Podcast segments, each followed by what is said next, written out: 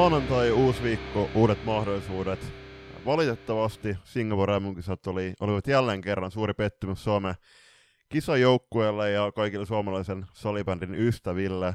Odotus kolmannesta maailmanmestaruudesta se jatkuu ja toivottavasti Tsekin turnas kahden vuoden päästä tois vähän positiivisempia uutisia. Ei, siis eihän se nyt huonommin voi ainakaan mennä kuin mitä tämä meni tämä viimeinen päivä tuolla. Ja yleensä tähän alkuun ollaan höpötelty noita omia fiiliksiä, niin jos me nyt otetaan ennen kuin me sukelletaan joppa syvemmälle tähän meidän paketointiin, joka poikkeuksellisesti ei ole oma jaksonsa, vaan on puhtaasti tässä 5-8 ensimmäisessä erässä, niin muutama maininta jostain positiivisistakin asioista, eli tämän vuoden Spotify Wrapped tuli tuossa taannoin esille, ja sehän oli loistokästin puolelle hyvä asia. Ja totta kai tässä podcast-hosteina seuraamme tarkalla silmällä noita lukemia, että kuinka paljon seuraa kuun, kuuntelemäärät lisääntyy, ja kyllä se on selkeästi myöskin näkynyt sit kuuntelumäärien ja seuraajamäärien kasvussa positiivisesti, kun tehtiin päätös, että tällä neljännen tuotantokaudella tuotetaan vähintään yksi jakso joka viikko. Niin kiitoksia kaikille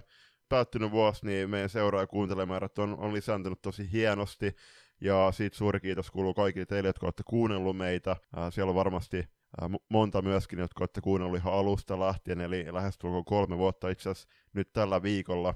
Ja tullaan, täyt, tullaan täyttämään keskiviikkona kolme vuotta, niin kiitoksia teille, jotka olette olleet alusta saakka mukana, ja suuri kiitos teille myöskin, jotka laitatte näitä jaksoja eteenpäin ja vinkkaatte ja käytte jaksoaiheessa keskustelua. Sitä kautta saadaan loistakasti enemmän uusia ihmisten tietoisuuteen ja sitä kautta myöskin tämän skenen juttuja laajemman yleisön yleisen parin keskusteltavaksi. Ja onko se sitten reilu 1090 päivää, joku 1095 päivää tuossa keskiviikkona siitä, kun ensimmäinen jakso napsahti ulos. Aika pitkälle on päästy noista ajoista ja täytyy kyllä sanoa, että lukemat taululla ovat ihan kohtalaisen kivoja, varsinkin tämä syksy on ollut hienoa nousu, kiitoa. Mutta lopetetaan tämä positiivinen toistemme paijaaminen ja sukelletaan syvään salibändi helvettiin, jota voi myöskin Singapore MM-kisoissa voidaan kutsua. Eli ei edes puhuta nyt alkuun siitä, että, että Singaporen MM-kisat on ehkä ollut, tai tuntuu sieltä sosiaalisen median puolella, että oli tosi monelle ongelmallinen paikka, ja myöskin mediapuolella. Itse en äh, lähde he- heittämään tuohon minkäännäköisiä arvailuja. Mä sanoisin vaan ehkä sinne, ehkä toi Pi Liljelund voisi viedä sinne kansainvälisen salibändiliiton puolelle sellaista viestiä, että yhtenä ehdoista sille – että kisat myönnetään jonnekin kauas, niin on se, että kisajärjestäjä sitoutuu myös markkinoimaan kyseistä tapahtumaa. Ja sitä kautta saataisiin sitten edes niiden mummojen lisäksi vaikka vaaritkin paikalle. Miten sitä nyt aloittaisi? Tässähän IFFn kokousten pöytäkirjat ovat kaikkeen nähtävillä, niin on ollut jo hyvän aikaa tiedossa, että Singaporen lajiliitto ei ole saanut hirveästi sponsoreja MM-kisojen järjestelykelkkaan mukaan, ja sen takia on ollut alusta jo pitkän aikaa tiedossa, että ongelmi tulee olemaan ihan vaikka hallien valaistusten saamisessa, että ne maksaa. Ja mitä mä nyt kuulin tuolla Hamarin seolla, kun oltiin tämä Töyronen Teron, Jupu Heikkisen ja Klasu Lindholmin ja kumppaneiden kanssa katsomassa tota karmivaa MM-finaaliin, niin pelkästään se ilmastointi maksaa joku parikymmentä tonnia per peli. Niin ja mitä, mitä tuossa oli puhetta, oliko se itse Kinnuin official, kun heitti, että edellisissä kisoissa silloin Singaporessa niin oli noi pää, ää, laitaseinät auki, eli ulkoilma pääsi suoraan vaikutuksiin sisä, sisätilojen kanssa, ja se on varmasti ollut huomattavasti paljon eksoottisempi kokemus, jos mailatkin on pitänyt upottaa jääveteen, että ne pysyy edes lämpimä tai kylminä sen pelin aikana, mutta joo, näistä voidaan, voidaan heittää niin kuin ikuisuusarpaa siitä, että mitä olisi pitänyt tehdä. Fakta on se, että me pidettiin kisat Singaporessa, fakta on se, että kisajärjestäjällä oli sen suhteen ongelmia, että kisat oli Singaporessa, ja fakta on se, että singaporelaisia ei selkeästi kiinnosta ihan hirvittävän paljon salibändi, varsinkaan täyteen hintaan. Toi Xitteri on ollut aika aktiivinen nyt viime, viime viikkoina. Uh, salibändi hä- Kuinka voimmekaan palata tavallisen elämän pariin, kun siellä ei enää niin. parjata tiettyjä Ky- ihmisiä heidän optimistisesta asenteestaan kohti Singaporea? Niin, juuri näin. Eli salibändin olla tosi räväkkää keskustelua ja Timo Toivonen heitti aika hauska jerryn tuossa lokakuussa, missä heitti, että salibändihän on Singaporen harrastajamäärässä mitattuna toiseksi suosituin laji, ja sitten Löde Lötjönen heitti sen, että no ei varmasti ole, ja sitten se keskustelu taisi jatkua, että että älä nyt pilaa faktoilla hyvää, tar- hyvää tarinaa. Niin taas Singapore... Mä... Tämä perus eipäs juupas, niin, eipäs juupas meininki, joka toimii aina hyvin sekä kohottaakseen tietoisuutta, että lisätäkseen molempien tietoisuutta. Pääkallolta Joona Siltanen loistavia kirjoituksia ollut nyt kisojen aika. Pääkirjoitus myös muun muassa siitä, että, että miksi me vietiin nämä kisat tuonne Singaporeen, kun täyttä potentiaalia edes on Euroopassa mitattu. Ja jos mietitään näitä Puola, okei, okay, siis onhan Slovakiassakin ollut kisoja näin, mutta Slovakia, Puola, Latvia, Tanska, niin näitä top neljä maiden ulkopuolelle olisi niin, siis olisi niin kuin mahdollisuuksia viedä noita kisoja myös sinne ja sitä kautta kasvattaa niiden la, niissä maissa äh, lajin suosioa ja sitä kautta sitten Euro, Euroopan suosio ylipäätänsä äh, salibändin rintamalla. Et ei, tämmönen, varsinkin tässä vaiheessa, kun koronapandemiasta ollaan just just elvytty ympäri maailmaa. Okei, nyt se on tullut takas, takas jonkin verran, siis korona on todennäköisesti jäänyt, jäänyt tänne pysyäkseen, mutta se, että oli tosi iso riski ylipäätänsä viedä noin kisat Singaporeen, ottaen huomioon, että, että tämä vuosi on oikeastaan ollut ensimmäinen, ensimmäinen, kun me ollaan pystytty elämään niin sanotusti normaalisti.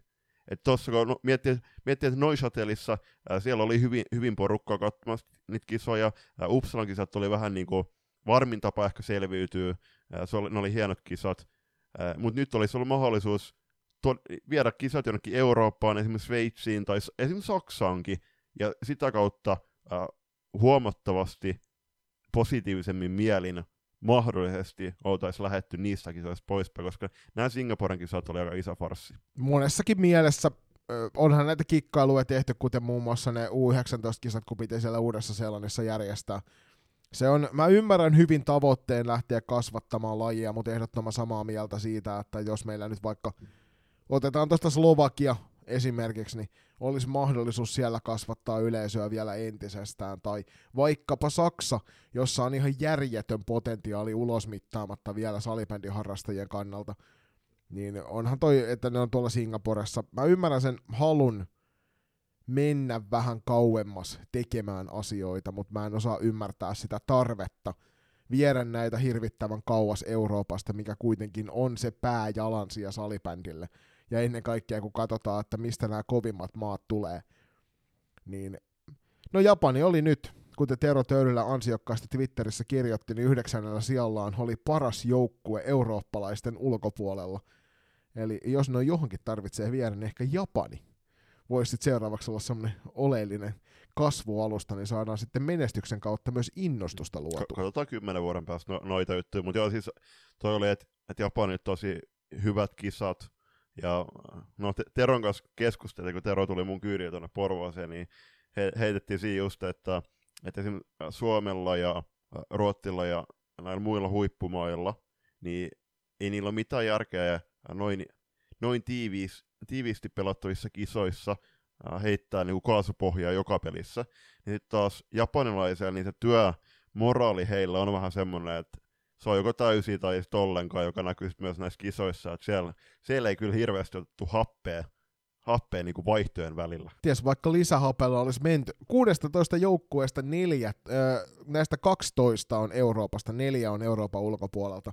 Kyllä se myös kertoo omaa antiaan siitä, että missä tota lajia pitäisi tällä hetkellä kisailla.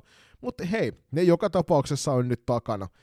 Ja niin suuret odotukset, kun meillä olikin näitä kisoja varten, niin käydään ehkä toi M-finaali pettymys tuossa sitten tarkemmin läpi. Sulla, me ollaan tähän nosteltu taas muutamia asioita, koska tässä on useampikin pointti, missä saattaa lähteä toi mopo hieman keulimaan, jos sanotaan näin.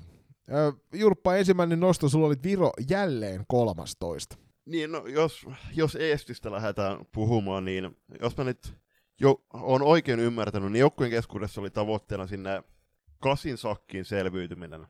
Niin nyt tuloksena oli 13, kuten oli kaksi vuotta sitten Uppsalassa.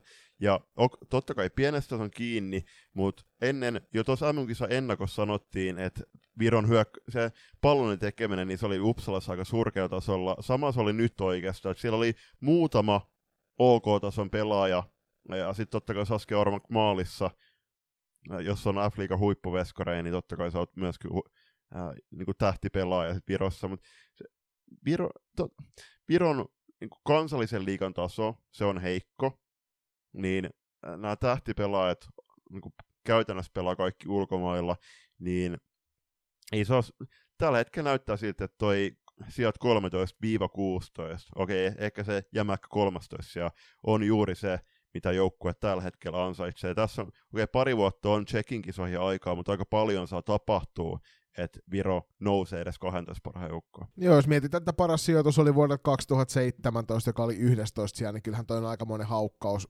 pyrkiä sinne kahdeksan parhaan joukkoon. On, on kyllä olemassa mahdollisuudet, pystyn näkemään semmoisen tulevaisuuden hyvinkin nopeassa aikataulussa, missä Viro pystyy tuon tekemisensä nostamaan sinne top 10, mutta se vaatii myös nyt sitä, että niin kuin sanoit, paikallinen sarja ei välttämättä ihan riitä, niin se vaatii paljon sitä, että pelaajat myös lähtee ulkomaiden puolelle, ja tietysti tuo ilmasilta nyt esimerkiksi Suomen suuntaan on aika helppo käyttää, ja tiedetään se, että esimerkiksi Latvian puolelta niin ilmasilta käy hyvinkin tiheeseen tahtiin tuonne Sveitsin suuntaan, kun sveitsiläiset käyvät siellä talentteja skauttaamassa, niin hyviä esimerkkejä siitä, että kannattaa ehkä sitten siirtyä muualle tuon oman oman maan ulkopuolelle hakemaan kokemuksia. Viros vielä sen verran, että, että se alkusarjan matsi Japania vastaan, niin se myös näytti parhaimmillaan sen, että onhan tämä salibändi ihan hiton siisti laji ja tarjoaa ihan mielettömiä tunteita, tunteita laidasta laitaan. Siinä Japanin matsissa taisi päättyä 3-3, josta Viron olisi pitänyt napata muistaakseni kahden maalin voittoja, että he olisi päässyt sitten jatkoon. Mutta anyway, niin tossa, ää, siinä Viro otti Veskorin pois, eli, Or- eli Ormakin pois, ja sitten Japani ko- yritti niinku laukoa maaliin. Se tyli meni päätypleksin kautta, oli niinku kimpos poispäin. Niin Ormak hyppää vaihtopenkiit, lähtee liukumaan omaa maaliin kohti, ottaa, pa- ottaa pallon syliinsä, kun se pomppaa syliin, Peskorealueen ulkopuolella, jatkaa liikettä ja pallo pomppaa suoraan Viran maaliin. No Ormak, totta kai kun japanilaiset alkaa juhlissia, Ormak alkaa itkeä siinä ihan tunteellisen ja sitten tuomari näyttää ei maali, rankkari, ja Orm- Ormak vielä torjuu sen, ja pienet chanssit, mutta ei auttanut. Niin tossa oli ihan mie- mie- mieletön tunteiden kirja tarjolla, ja mä niinku fiilistelin, mä olin tyli töissä, kat- katoin sitä aamuvuorosta, niin fiilistelin sitä, että ai että, että olipa, olipa hieno hetki. Yksi asia, mitä tähän ei ole kirjattu tähän meidän alkuun, niin on, on sellainen, minkä mä haluan vielä esiin nostaa ennen kuin mennään tuohon hyvinkin tunteellisiin fiiliksiin päättyneeseen pronssiotteluun. Julius, sä katsoit aika monta peliä ihan suoraan livenä. Mitäs mieltä olit tämän MM-turnauksen tuomarinointipolitiikasta? Aika vaihteleva, täytyy, täytyy sanoa, että siinä oli sellaisia hetkiä, että miettii, että onko tämä joissain otteluissa vapaa-painia vai salibändiä. Että kyllähän ollaan puhuttu, että KV-salibändin niin linja on huomattavasti sallivampi kuin vaikka F-liigan linja. Ja kyllähän tämä tuomarityöskentely äh, herätti aika paljon keskustelua myöskin sosiaalisessa mediassa, ei pelkästään Suomi Twitterissä tai Xitterissä, vaan e- etenkin ruotsalaiset oli tosi kärkkäästi esillä omien mielipiteiden suhteen. Joo, ja tänään nähtiin myös muun muassa finaalissa sitä, että yhtään ainutta vihellystä ei saaneet tsekkiläiset tehdä ilman, että ruotsalaiset kävivät valittamassa. Ihan tuli kotonen F-liiga mieleen, kun katteli sitä meininkiä. Niin siis kun pitää pallolla.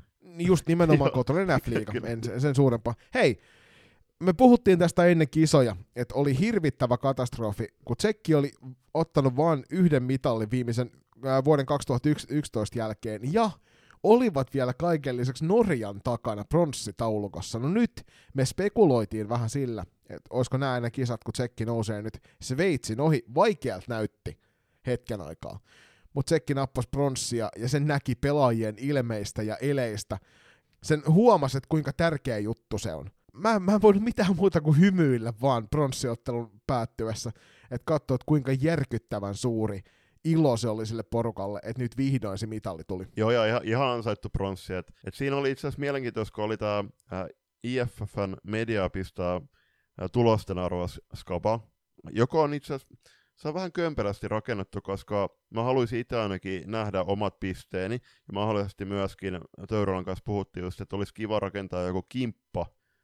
Toivottavasti tämmöinen tulee saataville tonne Lahden kotikisoihin, mutta siinä tässä pronssiottelun alla, niin en, mä en tiedä, oliko se selkeästi paljon sveitsiläisiä niin kuin veikonista tulosta, mutta Sveitsi lähti tohon ainakin IFFn käyttäjien perusteella isona, isona ennakkosuosikki, niin sa, saattuiko olla vaikutuksena se, että Tsekki hävisi selkeästi oman väliränsä Suomea vastaan, kun taas numeroiden valossa Sveitsi pisti ruotsalaista aika ahtaalle. Niin, ja mä olin ainakin sitä mieltä, että vaikka ottelu olikin al- alkuun hankala tsekeille, niin kyllähän mitä pidemmälle se matsi meni, niin se paremmin tsekki sai siitä sen oikeasti haltuunsa sitä hommaa. Ja lopussa, niin eihän siellä jouk- kentällä ollut oikeastaan, kun se tsekki sen verran vahvaa tekemistä, niin teki. Öö, noista kisa-arvauksista, niin täytyy sanoa sen verran, että onnittelut Jenni Luotonen ilmeisesti TPSn puolella vaikuttaa. Näyttääpi siltä, että voitto tuli ja sieltä tuo uusi Carpskin Red Edition mailla sitten Unihokin puolelta saapuu tänne Turun suunnille, ei muuta kuin valtavasti suuresti onnea sinne. Mutta Julius, nyt se on aika sille. Suomi oli jälleen kerran kaikesta hypestä huolimatta. Näissä MM-kisoissa kakkonen. Ja jos mä suoraan sanon, niin verrattuna edellisiin kisoihin, niin Suomelta myös heikoin suoritus MM-kisoissa hetkeen kokonaisuutena – ja kyllähän tämä finaaliottelun ensimmäinen erä oli aika monen niin kuin, omiin muroihin kuseminen. Samaa mieltä. Uppsalan kisat äh, ei odotettu edes kultaa välttämättä.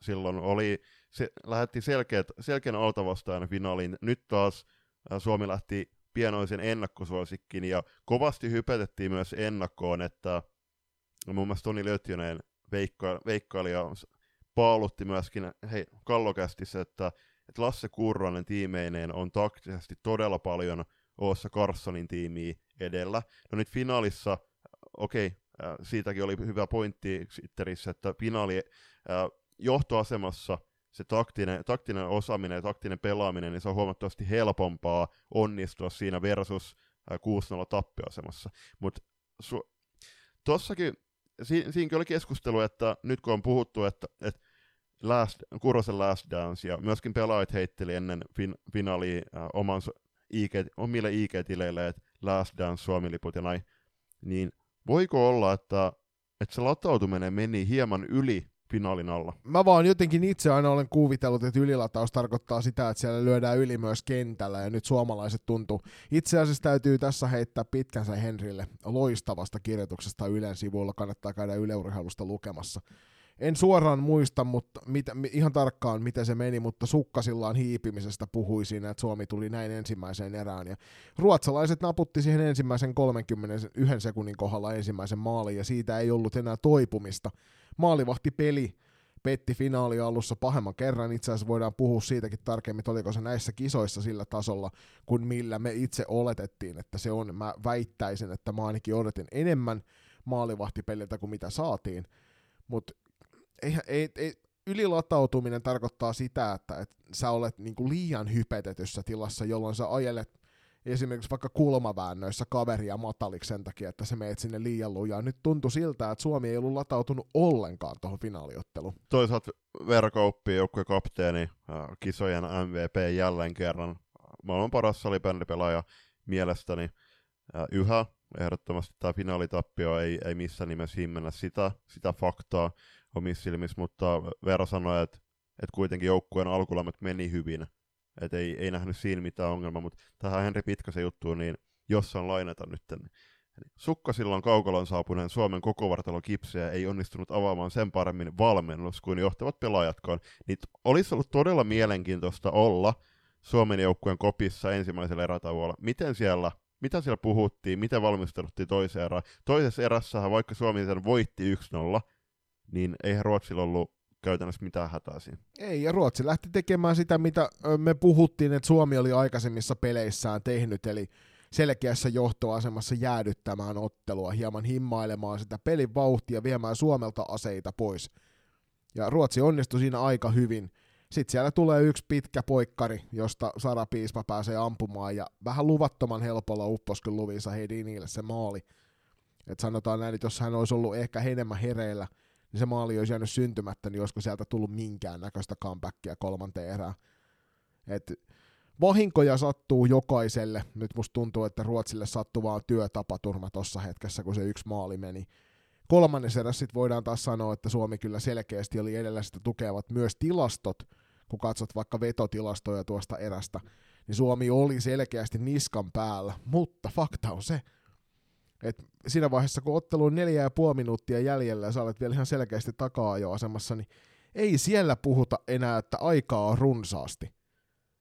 Koska neljä ja puoli minuuttia ei ole yhtään mitään, vaikka salibändissä asiat tapahtuu nopeasti, niin kun saat useamman maali takaa jo asemassa, niin et sä siellä valmennuksen puolella heittele, että reilusti aikaa ei hätää, että haetaan rauhassa paikkaa poikkariin ja poltetaan ja pälä, pälä, pälä, pälä, et sä voi näin tehdä.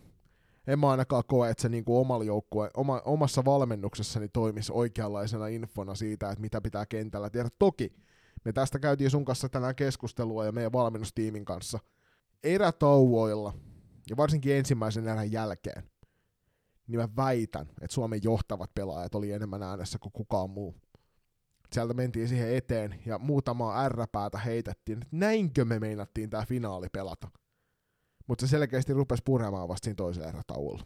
Ja toi koko vartalo kipsi oli, oli kyllä hy- hyvä luonne, pit, pitkä sieltä, että äh, kisojen paskin erä ylivoimaisesti väärään paikkaan yksinkertaisesti, ja muutenkin kisoissa niin tuntuu, että äh, ne Svei- alkusarjan Sveitsi-ottelun kaksi ekaa erän oli loistavia. Tsekkiottelu oli hyvä, hyvä ottelu Suomet kokonaisuudessaan, erityisesti.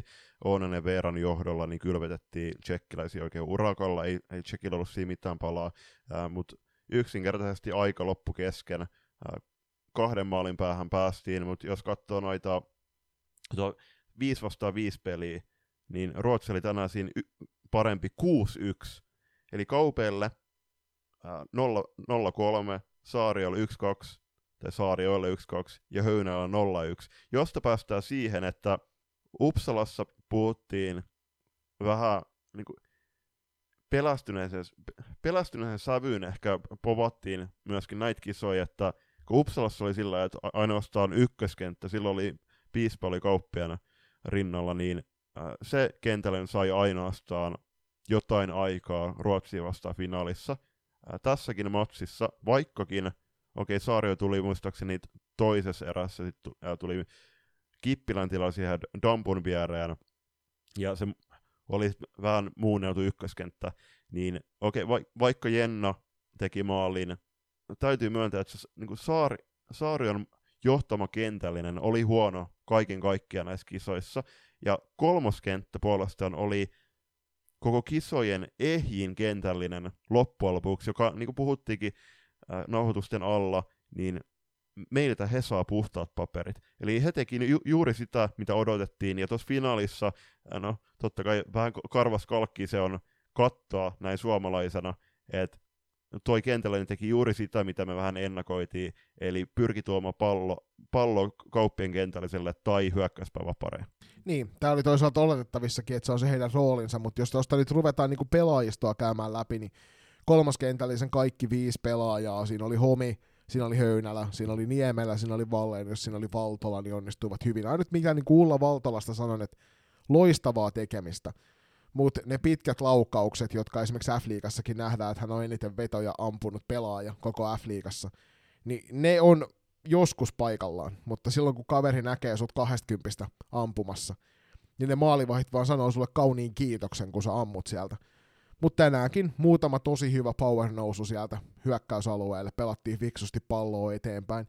Toi kentällinen osas oikeassa kohdissa himmata, osas oikeassa kohdissa antaa ison paineen. Homi ja Niemelä yllätti mut todella, todella, todella positiivisesti näissä kisoissa, sillä niinku hyökkäysalueen puolustusosaamisellaan. Ja toi koko viisikko sillä periksi antamattomalla asenteellaan, se oli tosi hienon näköistä. Kyllähän Mia Valleniuksen nousu uudestaan taas tälle KV-tason huipulle oli aika kivaa katsottava. Niin varmaa tekemistä kentällä koko aika. Ei minkäännäköistä hätää ja oikeat ratkaisuja valtaosan ajasta. Niemellä oli ihan loistava läpikisojen. Oli, oli top hyökkäjä ehdottomasti. Teki juuri, juuri sitä, mitä Kurronen varmasti pyysi tiimeineen ja muutenkin verrattuna vaikka Uppsalan kisoihin, niin Niemellä oli vielä parempi. Ja täytyy muistaa, että hän on 95 syntynyt, niin mä to- totisesti toivon, että Niemellä ura jatkuu vielä, ja näkisin, että olisi, olisi käyttöä myöskin Tsekin kisoissa kahden vuoden päästä, jos vaan into ja moti riittää tätä lajikohtaa, ja en näe mitään syytä, että miksei, miksei riittäisi. Tuossahan nyt on, on, on tiedossa, että Homia Krista Nieminen lopettaa maajoukkouransa, mikä esimerkiksi Noora Vuoron tilanne, sitäkin on siitäkin on käyty eri keskustelua, että saattaa olla, että vuorollakin KV-ura, mahdollisesti myöskin pääsarjaura päättyy tähän kauteen. Maalivahti pelaamiseen otetaan kiinni nytten, niin se nyt on fakta, että tänään hävittiin maalivahti pelaamisessa. Vuorolla 3-0 tilanteesta antoi tilaa Niemiselle. Nieminen, okei, okay, päästi kolme maalia myöskin, mutta oli parempi siinä ottelussa. Yksi etukulmaveto, joka ei olisi saanut mennä, mutta kaiken kaikkiaan niillä torjunnoilla, mitä Krista sitten ne viimeiset 40 minuuttia suoritti, niin niillä oltaisiin voitu voittaa tämä peli. Toisessa päässä puolesta Luisa Hedin, niin oli selkeä, siis selkeästi mestaruustason maalivahti. Otti juuri ne, mitkä pitikin ottaa. Joo, siis Noora Vuorella nämä kisat ei ollut kyllä millään tavalla nappi onnistuminen, että sieltä löytyy useampi kappale todella helppoja maaleja. Ja nyt sitten puhutaan saman tien yhdestä asiasta, joka helpottaa maalivahtipelaamista, eli siinä peittopelaamisessa, mitä tapahtuu edessä. Ja tänään muun muassa Milla Nordlund epäonnistui siinä todella karvaalla tavalla oma maali edustalla. Ja saman tien, jos otetaan kiinni sitten tuohon sarjan johtamaan kentälliseen, niin ainut pelaaja, joka mun papereissa saa, saa niinku siitä jonkin asteisen muun kuin lampaan perseen. Sara Piispa saa puhtaat paperit. Oli yhdeksällä pisteellä myöskin Suomen kovimpia pistennaisia näissä kisoissa mutta onnistui siinä roolissa, mitä häneltä haettiin. Sen sijaan Laura Rantanen täysin ohi, ohihaku näihin kisoihin. Aloitusosaaminen, jota siinä selkeästi haettiin muutamissa kohtaa, niin hän hävisi silti valtaosan niistä. Eli myöskään toi osaaminen ei tuollut mitään. 6-5 tilanteessa hänet napattiin sinne maaliedustalle. Ei, ei mun mielestä tuonut mitään lisää siihen pelaamiseen. Eli tavallaan täysin ohihaku siinä suhteessa. Ja tietty Milan Nudlund, joka kuuluu omiin lempparipelaajiin, ennen kaikkea sen valtaisan asenteen, työnteon asenteen kautta, niin ei tuottanut puolustuspäässä riittävästi hyviä asioita, ei tuottanut hyökkäyspäässä riittävän paljon hyviä asioita, niin voidaan sanoa se, että se, että sä takakarvaat kivasti kolme kertaa turnauksessa, ei kyllä riitä millään puhtaisiin papereihin. Jenna Saaren kohdalla ollaan paljon puhuttu, että, että hänen arvojoukkueelle, siis maajoukkueelle korostuu siinä, että hänen taso ei, ei heittele KV-peleissäkään hirveästi. Nämä kisat oli Jenna huono suoritus se täytyy sanoa, ei ollut, ei ollut kakkosentterin tasoinen mielestäni, ja muutenkin toi kakkoskenttä, ja nyt ollaan huomattu, siis okei, okay, Piispa oli hyvä läpi kisojen, Piispan kohdalla pitää sanoa se, että on pelannut pitkään Sveitsissä, oisko, okei, okay, hän on juurtunut sinne Sveitsiin, ja siinä yleensä haastattelussa sanoa, että toivottavasti myös vuosien päästä tulee olemaan siellä, mutta mä mietin, että tasollisesti, niin olisiko järkevää, järkevää kuitenkin, jos ja kun jatkaa vaikka seuraavaan projektiin vielä pelaamista, niin olisiko järkevää lähteä Ruotsista hakemaan kovempia pelejä, koska ei toi Sveitsin liiga kehitä tarpeeksi. Ei, mutta sitten taas sama voidaan kysyä kaikilta niiltä, jotka ponnisti F-liigasta noihin, noihin kinkereihin, että riittääkö F-liigan taso. Sitten jos puhutaan noista, jotka oli tuolla penkin puolella, no Alma Laitila harmittavan pienessä roolissa, heiteltiin monta kertaa sitten myy Kippilän tilalle siihen Daniela Westerlundin laidalle, onnistui niissä hetkissä hyvin, nyt jostain ilme, olisiko jotain tapahtunut tässä finaaliottelussa, hän ei hirvittävän paljon saanut aikaa, hän hyppäsi ekaseräs hetkeksi ja Westerlundin laidalle. Ja sitten ilmeisesti se yksi virhe puolustuspäässä yhdessä Miisa Turusen kanssa niin oli niin kardinaalinen, että hänet oli pakko ottaa pois peliltä kokonaan siinä ottelussa. Kun fakta on se, että, että Myy Kippilällä ei jalka riittänyt puolustussuuntaan ollenkaan näissä kisoissa. Siis silloin, kun, silloin kun tämä joukkue julkaistiin marraskuussa Espoon Kamuksin ylväissä tiloissa, missä mekin oltiin paikalla, niin sehän oli siis kysymysmerkkejä herättävää, että okei, siinä valittiin Emilia Pietilä ja Myy Kippilä, jotka on molemmat kärsineet loukkaamista, Kippilä varsinkin tosi isosta, mitä ennen kisoja tyyli tältä vuodelta kokonaisuudessa on joku alle viisi peliä ennen kisoja, niin vaikka Kippilä, it, okei, no Kippilä totta kai itse tietää oman kroppansa tilanteen, hän kovasti sanoo haastatteluissa, että on sadan prossan kunnossa, no voi olla sadan prossan kunnossa, jos niin sanoo olevansa, mutta fakta on se, että pelituntuma ei ollut missään nimessä riittävä. Ei pelannut miss, yhtä, yhdessäkään ottelussa täysiä minuutteja äh, verrattuna vaikka kauppeihin, ja no, ennen kaikkea kauppeihin, jotka, jos Kippilä olisi ollut sadan prossan kondikses, pelituntuma olisi ollut, äh, ollut, ollut mintissä, niin se, että et kyllähän hän olisi sitten pelannut ihan yhtä isoja minuutteja kuin kaupit. Ja tuossa niinku, okei, siinäkin otettiin viime viime viikon jaksossa jo kiinni siihenkin, että et eihän Kippilä mi- ikinä ollut mikään kentän kova, kova, tahti, kova vauhtisin pelaaja, mutta nyt tämän, siis Ki- Kippilä sai itse asiassa Veera Kaupin lisäksi tosi huonot arvosanat tuosta finaaliottelussa pääkallon kallotodistuksessa. ennen kaikkea Kippilän kohdalla, niin vaikka, siis vaikka hänet valittiin jostain ihmeellisestä syystä All Starsiin, ei hän ollut Suomen ykköspakkiparin tasoinen näissä kisoissa, vaikka teki pari nättiä maalia. Hän ei ollut Suomen top 6 pakki näissä Ei. kisoissa. Ei, siis, äh, tähän, siis Suomen paras puolustaja oli Ulla Valtola näissä kisoissa. Joo, ja toiseksi paras puolustaja oli Mia Vallenius. Sitten sen jälkeen voidaan, jos mietitään sitä, niin Laura Manninen saa kohtalaisen puhtaat paperit. Nyt tässä finaalissa sattuu ikävään paikkaan yksi tiukka tilanne, joka johtui kyllä ihan puhtaasti pakkiparin täysin naurettavasta syötästä painetilaa, missä tulee tuplaus ja siitä pallon menetys ja sitten jostain kumman syystä Milla Nudlut leikkii sätkynukkeja siinä hetken aikaa sitten Elle Rasmussenin eessä niin kuin pallo on sisällä. Se oli täysin käsittämättömän, käsittämättömän näköinen kokonaisuus, se niin kuin nauratti hetken aikaa, kun sitä replaytä katto, että mitähän tossa mahtoi tapahtua. Mutta Laura Manniselle annan itse puhtaat paperit siitä tekemisestä, mitä häneltä odotin, mutta Emilia Pietilä näki kyllä kisojen aikana parani teko, tekeminen koko ajan. Mutta hänellä myös sama, että huomasi kyllä peli, se pelituntuman puutteen aika, aika isosti, ja finaalipeli oli liian iso peli hänelle. Finaaliottelussa muutenkin tuossa tappio-asemassa pelaamisessa, etenkin vikoserassa, niin ää, vikoilla minuuteilla mielestäni otettiin vähän turhaan Niemistä sisään. Ää, Ru- Ruottin pitäisi pallo omassa päädyssä, koska me oltiin muutenkin siinä vaiheessa, mitä kolmen maalin tappioasemassa, niin se, se että että veskari hyppää uudestaan, uudestaan kentälle ja yksi pelaaja tulee sisään, niin siinkin hävitään arvokkain sekunteja loppujen lopuksi.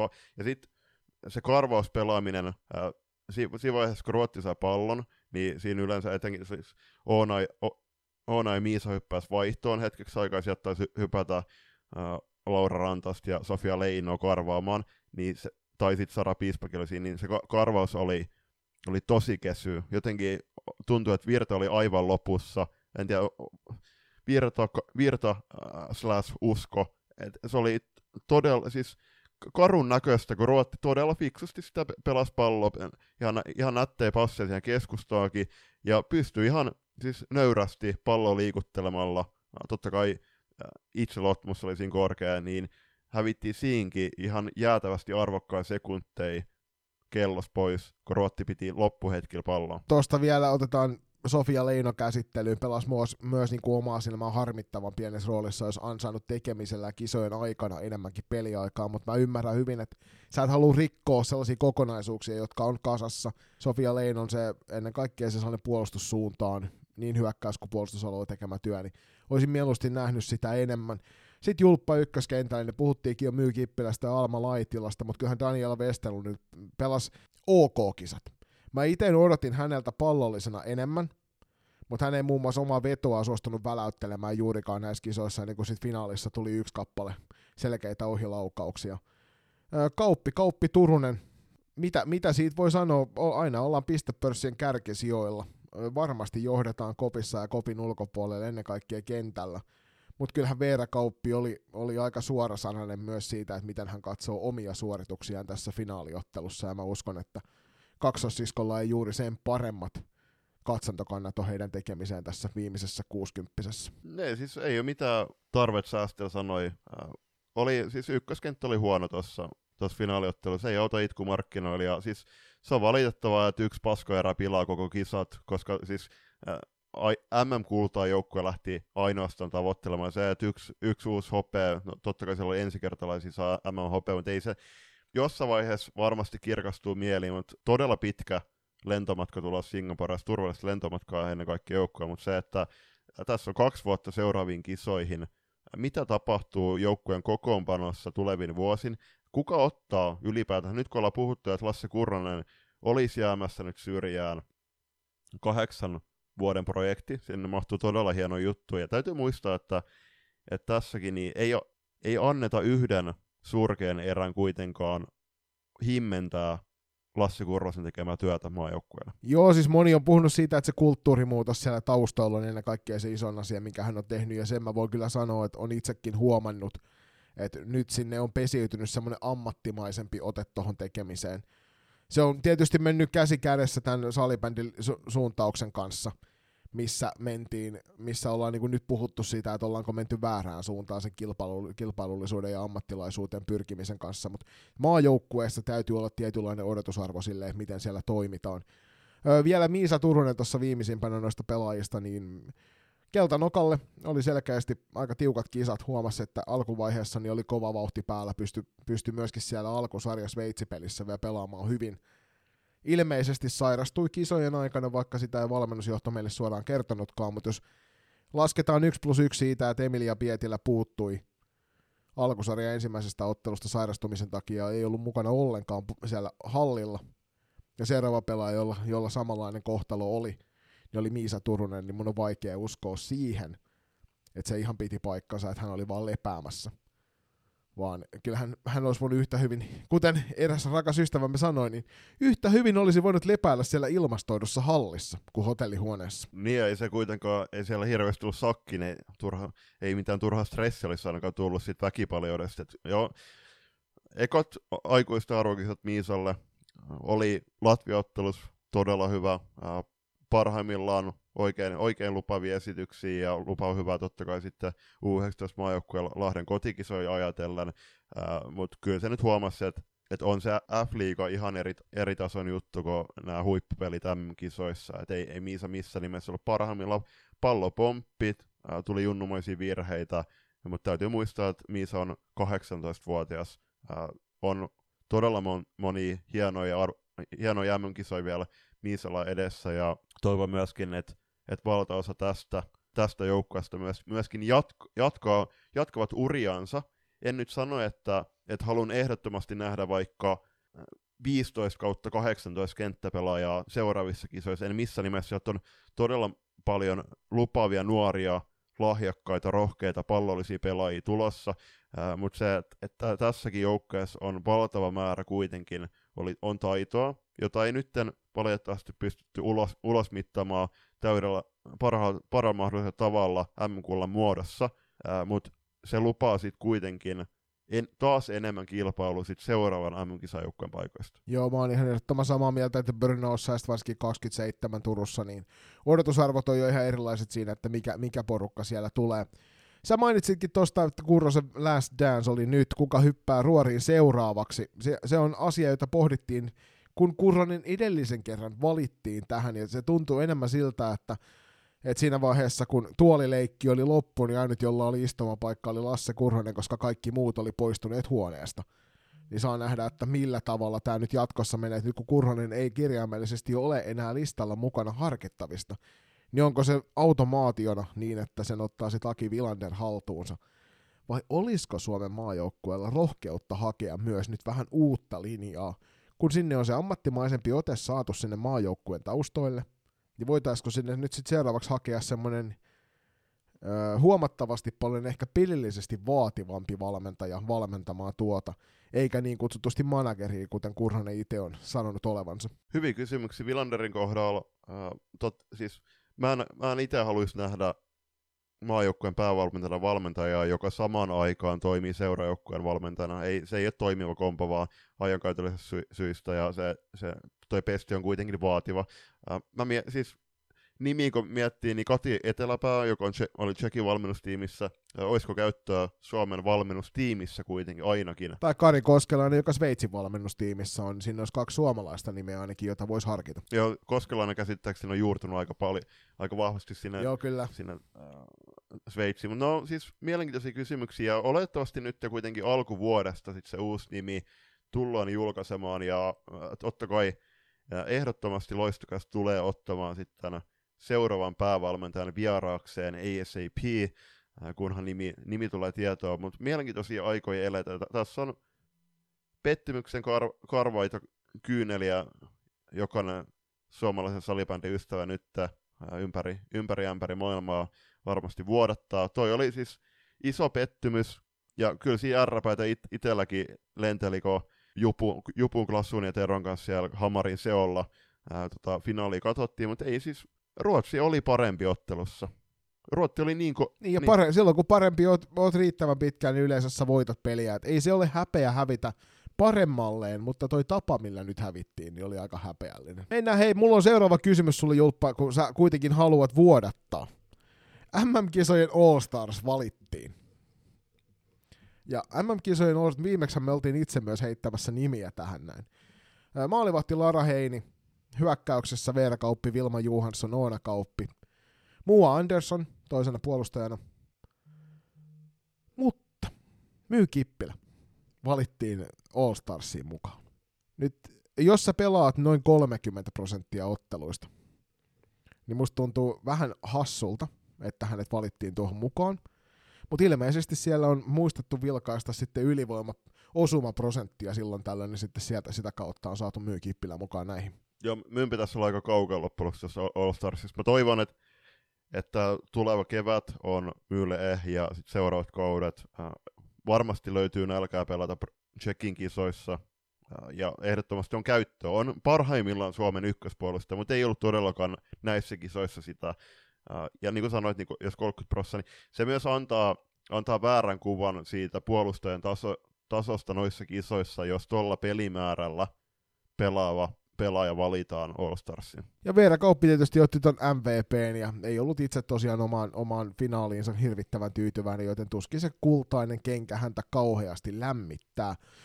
Otetaan tähän väliin Julppa vielä nopeasti lopullinen sijoitustaulukko ja sen jälkeen saat heittää sun seuraavan aiheen. Eli Ruotsi ykkönen, Suomi kakkonen, Tsekki pronssi ja Sveitsi neljäs, Slovakia viides, Puola kuudes, Latvia seitsemäs, Tanska kahdeksas, Japani yhdeksäs, Saksa kymmenes, Norja 11, 12 oli Singapore, Viro tosiaan siellä 13, USA 14.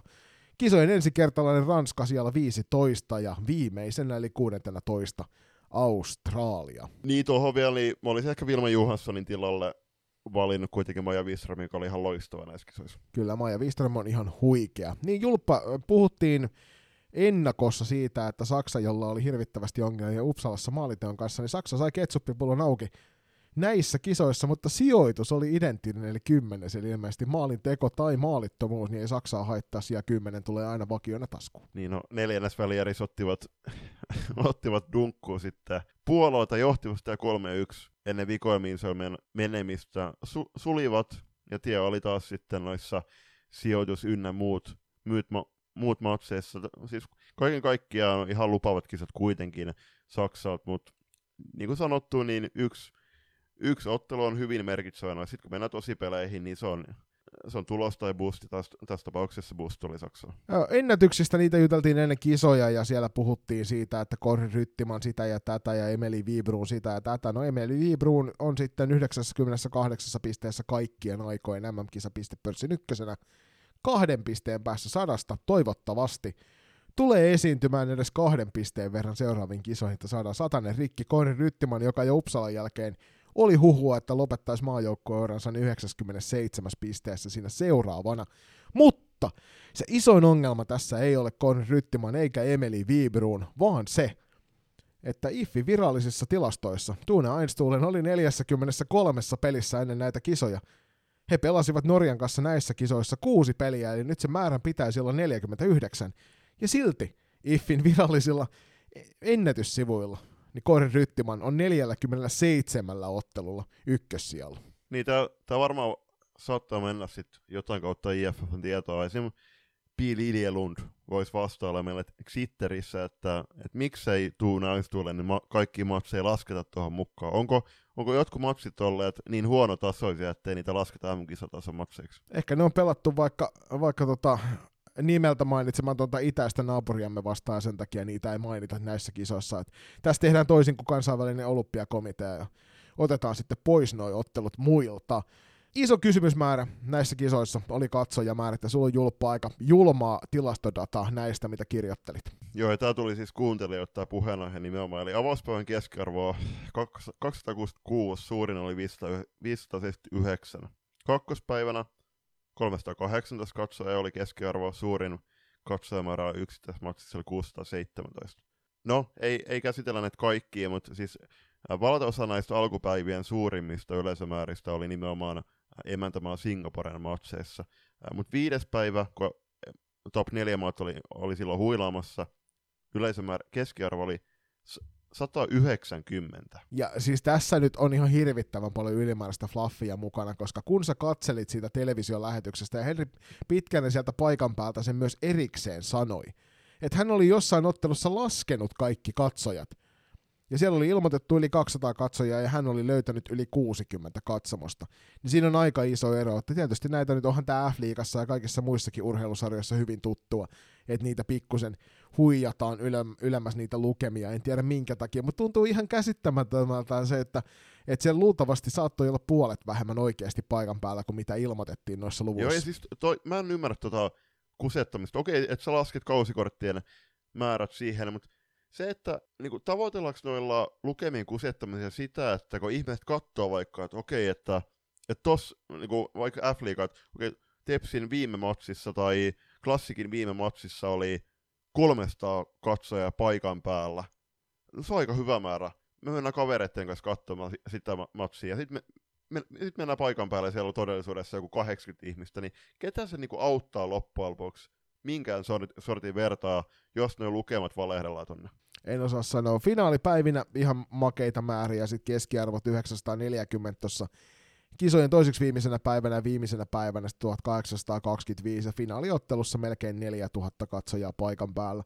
Ne on ihan kivoja lukuja ja tollaisiin pitäisi päästä vakituisesti muutenkin, mutta me tiedetään, että se on mahdotonta. Seuraava kuulija nosto MM-kisoista oli Japanin murtautuminen top 10. Julppa, herättikö se sussa fiiliksiä? Mehän oltiin vähän niin kuin Japani fane jo ennakossa ainakin itsellä oli semmoinen fiilis, että me oltiin molemmat aika voimakkaasti Japanin puolella. Ni- niin kuin sanoin, niin japanilaisten työmoraali näkyy. Ei, eivät säästelleet liekkiä missään vaihdoissa. Ja siellä oli yhteen henkeä puhaltamista, taita, suht taitavia pelaajia ja loppusakko pelaamista, niin ainakin pelasivat oman, niin kuin, minun sydämeen itse, itse, itsensä näissä kisoissa. Ja selkeästi paras Aasian maa ihan ansaitusti Singaporelle, ei palaakaan sitten taas niin kuin Oseaniasta Australia, niin ihan ansaitusti 16. Itselle sydämeen tiensä pelasi ranskalaiset näissä kisoissa. Mä odotin, ja mehän odotettiin molemmat, että Ranskalle tulee aika tukkoset kisat, ei välttämättä onnistumisia suuri, suuresti tuu. Tosi kokenut joukkue matkas mukana. Toisiksi viimeisiä, mutta he onnistuivat nappaamaan sen ensimmäisen voittonsa myös MM-kisatasolla. Ja olihan, siellä oli Kloppenstein oli loistava hyökkäyksessä. Ja maalivahti nyt, mä murskaan sen nimen, jos mä rupean sitä tässä ulkomuistista heittämään. Mutta heidän ykköskassarinsa oli mun mielestä erinomainen putkien välissä. Mm, ehdot, ehdottomasti Ranskalle myöskin käyttöä Tsekin kisoissa ja silloin huomattavasti lähempää myöskin, niin toivottavasti saadaan ranskalaisia enemmän, enemmän katsomaan. Sitten toisen, sitten kuulijat tuli tuossa sijainnista, toive puheenaiheesena. Se sijainti käsiteltiin jo. Toivottavasti kisoja ei tulla Aasiassa näkemään hetkeä, eikä myöskään missään Jenkeissä, koska Jenkitkin oli aika, aika väsyneitä noissa kisoissa, ja, ja se oli, että jos Jenkkien, no, hot take, Jenkkien... Jenkkien kotikisat voitaisiin pitää vaikka Kyllä, ju, juuri näin. Ja sitten viimeisen noston ja toiveena oli keskustella hieman tästä Suomen maalivahtipelutuksesta. No me keskusteltiin siitä jo, mutta otetaan kuulijan kommentti tähän. Eli tuohon aamun keskusteluun haluaisin keskustella vain Veskarin pelotuksesta. Podella ei ole kertakaan tietääkseni ollut julkista ykkösmolaria ennen välierää ja tulokset on silti olleet ihan ok. Mutta nyt meni jotenkin pelotus ihan täysin vihkoon. Krista ykkösmaaliohtajana viime kisoissa pelasi vielä eduksen Sveitsipelissä. Tässä vaiheessa Itä-Veskarina oletin ehdottomasti, että Kristalla mennään. Varmasti odotti Kristokin ja luulen, että Nooralla oli myös pettymys. Sitten kuitenkin täyskäännössä Noora sisään. Toki aina pitää olla valmis pelaamaan ja molemmat halusi pelata. Mutta jos meillä oli kaikkien aikojen tiimi ja kaksi maailmanluokan veskaria, niin tuhottiinko tällä pelotuksella mestaruus? Veskarin paikka on kuitenkin tärkein yksittäinen pelipaikka, missä virheet näkyy. Väitän, että jos toisella olisi annettu työrauha koko kisat, niin lopputulos olisi ollut eri. No mä voin omi, omista vähistä kokemuksestani maalivahtien peluttamisesta tiukoissa hetkissä niin sanoa mainina tuosta viime keväältä – meillä lähdettiin tosiaan kauteen kolmella veskarilla ja ilmoitettiin heille hyvissä ajoin, että paras pelaa playerit. Ja sillä mennään niin pitkään, kun se riittää. Jouduttiin playereissa pari kertaa vaihtamaan kyllä maalivahtia, mutta joka tapauksessa itse olen aina kokenut, että veskarille parempaa on tietää pelaavansa. Ja siinä tapauksessa niin näissä kisoissa mielestäni parempi maalivahti oli Krista Nieminen, siksi mullekin tuli aika isona yllätyksen, että Noora Vuorella aloitti finaali. Niin yli, ylipäätään kun Noora pelasi alkulohkomatsit Latvia ja Norja vastaan. Krista pelasi sen, no, heittomerkeissä tiukan Sveitsiottelun onnistui, onnistui hyvin. Jatko puolivälieräs pu- Puolaa vastaan. Ja sitten laitettiin Noora, Noora yhtäkkiä välierämaksiin. Okei, Noora onnistui siinä välierämaksissa, mutta se, että, että oletuksen kuitenkin olisi, että että noin ratkaisupelit, pudotuspelit mentäisi yhdellä samalla veskaralla päätyyn saakka, ellei tapahdu jotain mu- muuta. Ja se, se nimenomaan antaisi sen työrauhan myöskin. Et siinä on se alkulohko aikaa peskareiden näyttää peleissä, mutta myöskin harjoitustekemisellä se oma taso ja arvokkuus omalle joukkueelleen ykkös, ykköskassarin paikalla. Ja se olisi pitänyt laittaa Kristalle, mutta näin mentiin toista kertaa. Mä oon ihan samaa mieltä, että olisi työrauha pitänyt antaa veskareille siinä heti alkulohkon jälkeen. Ja tässä ei nyt edes aloiteta keskustelua siitä, että valitsimmeko oikean kaksikon mukaan kisoihin, koska siellä olisi ehkä omalla kohdalla ollut hieman toisenlaista valintaa. Mutta tässä sellaisen 50 minuuttiin loistokästin perkaus MM-kisoista. Ei se hyvin mennyt, mutta toisaalta Brnoissa kahden vuoden päästä on sitten mahdollisuus uusia tämä, tämä pettymys tai ehkä mahdollisesti vihdoin kirkastaa se mitalli siihen kultaiseen, niin siellä myös loistokästä on paikan päällä.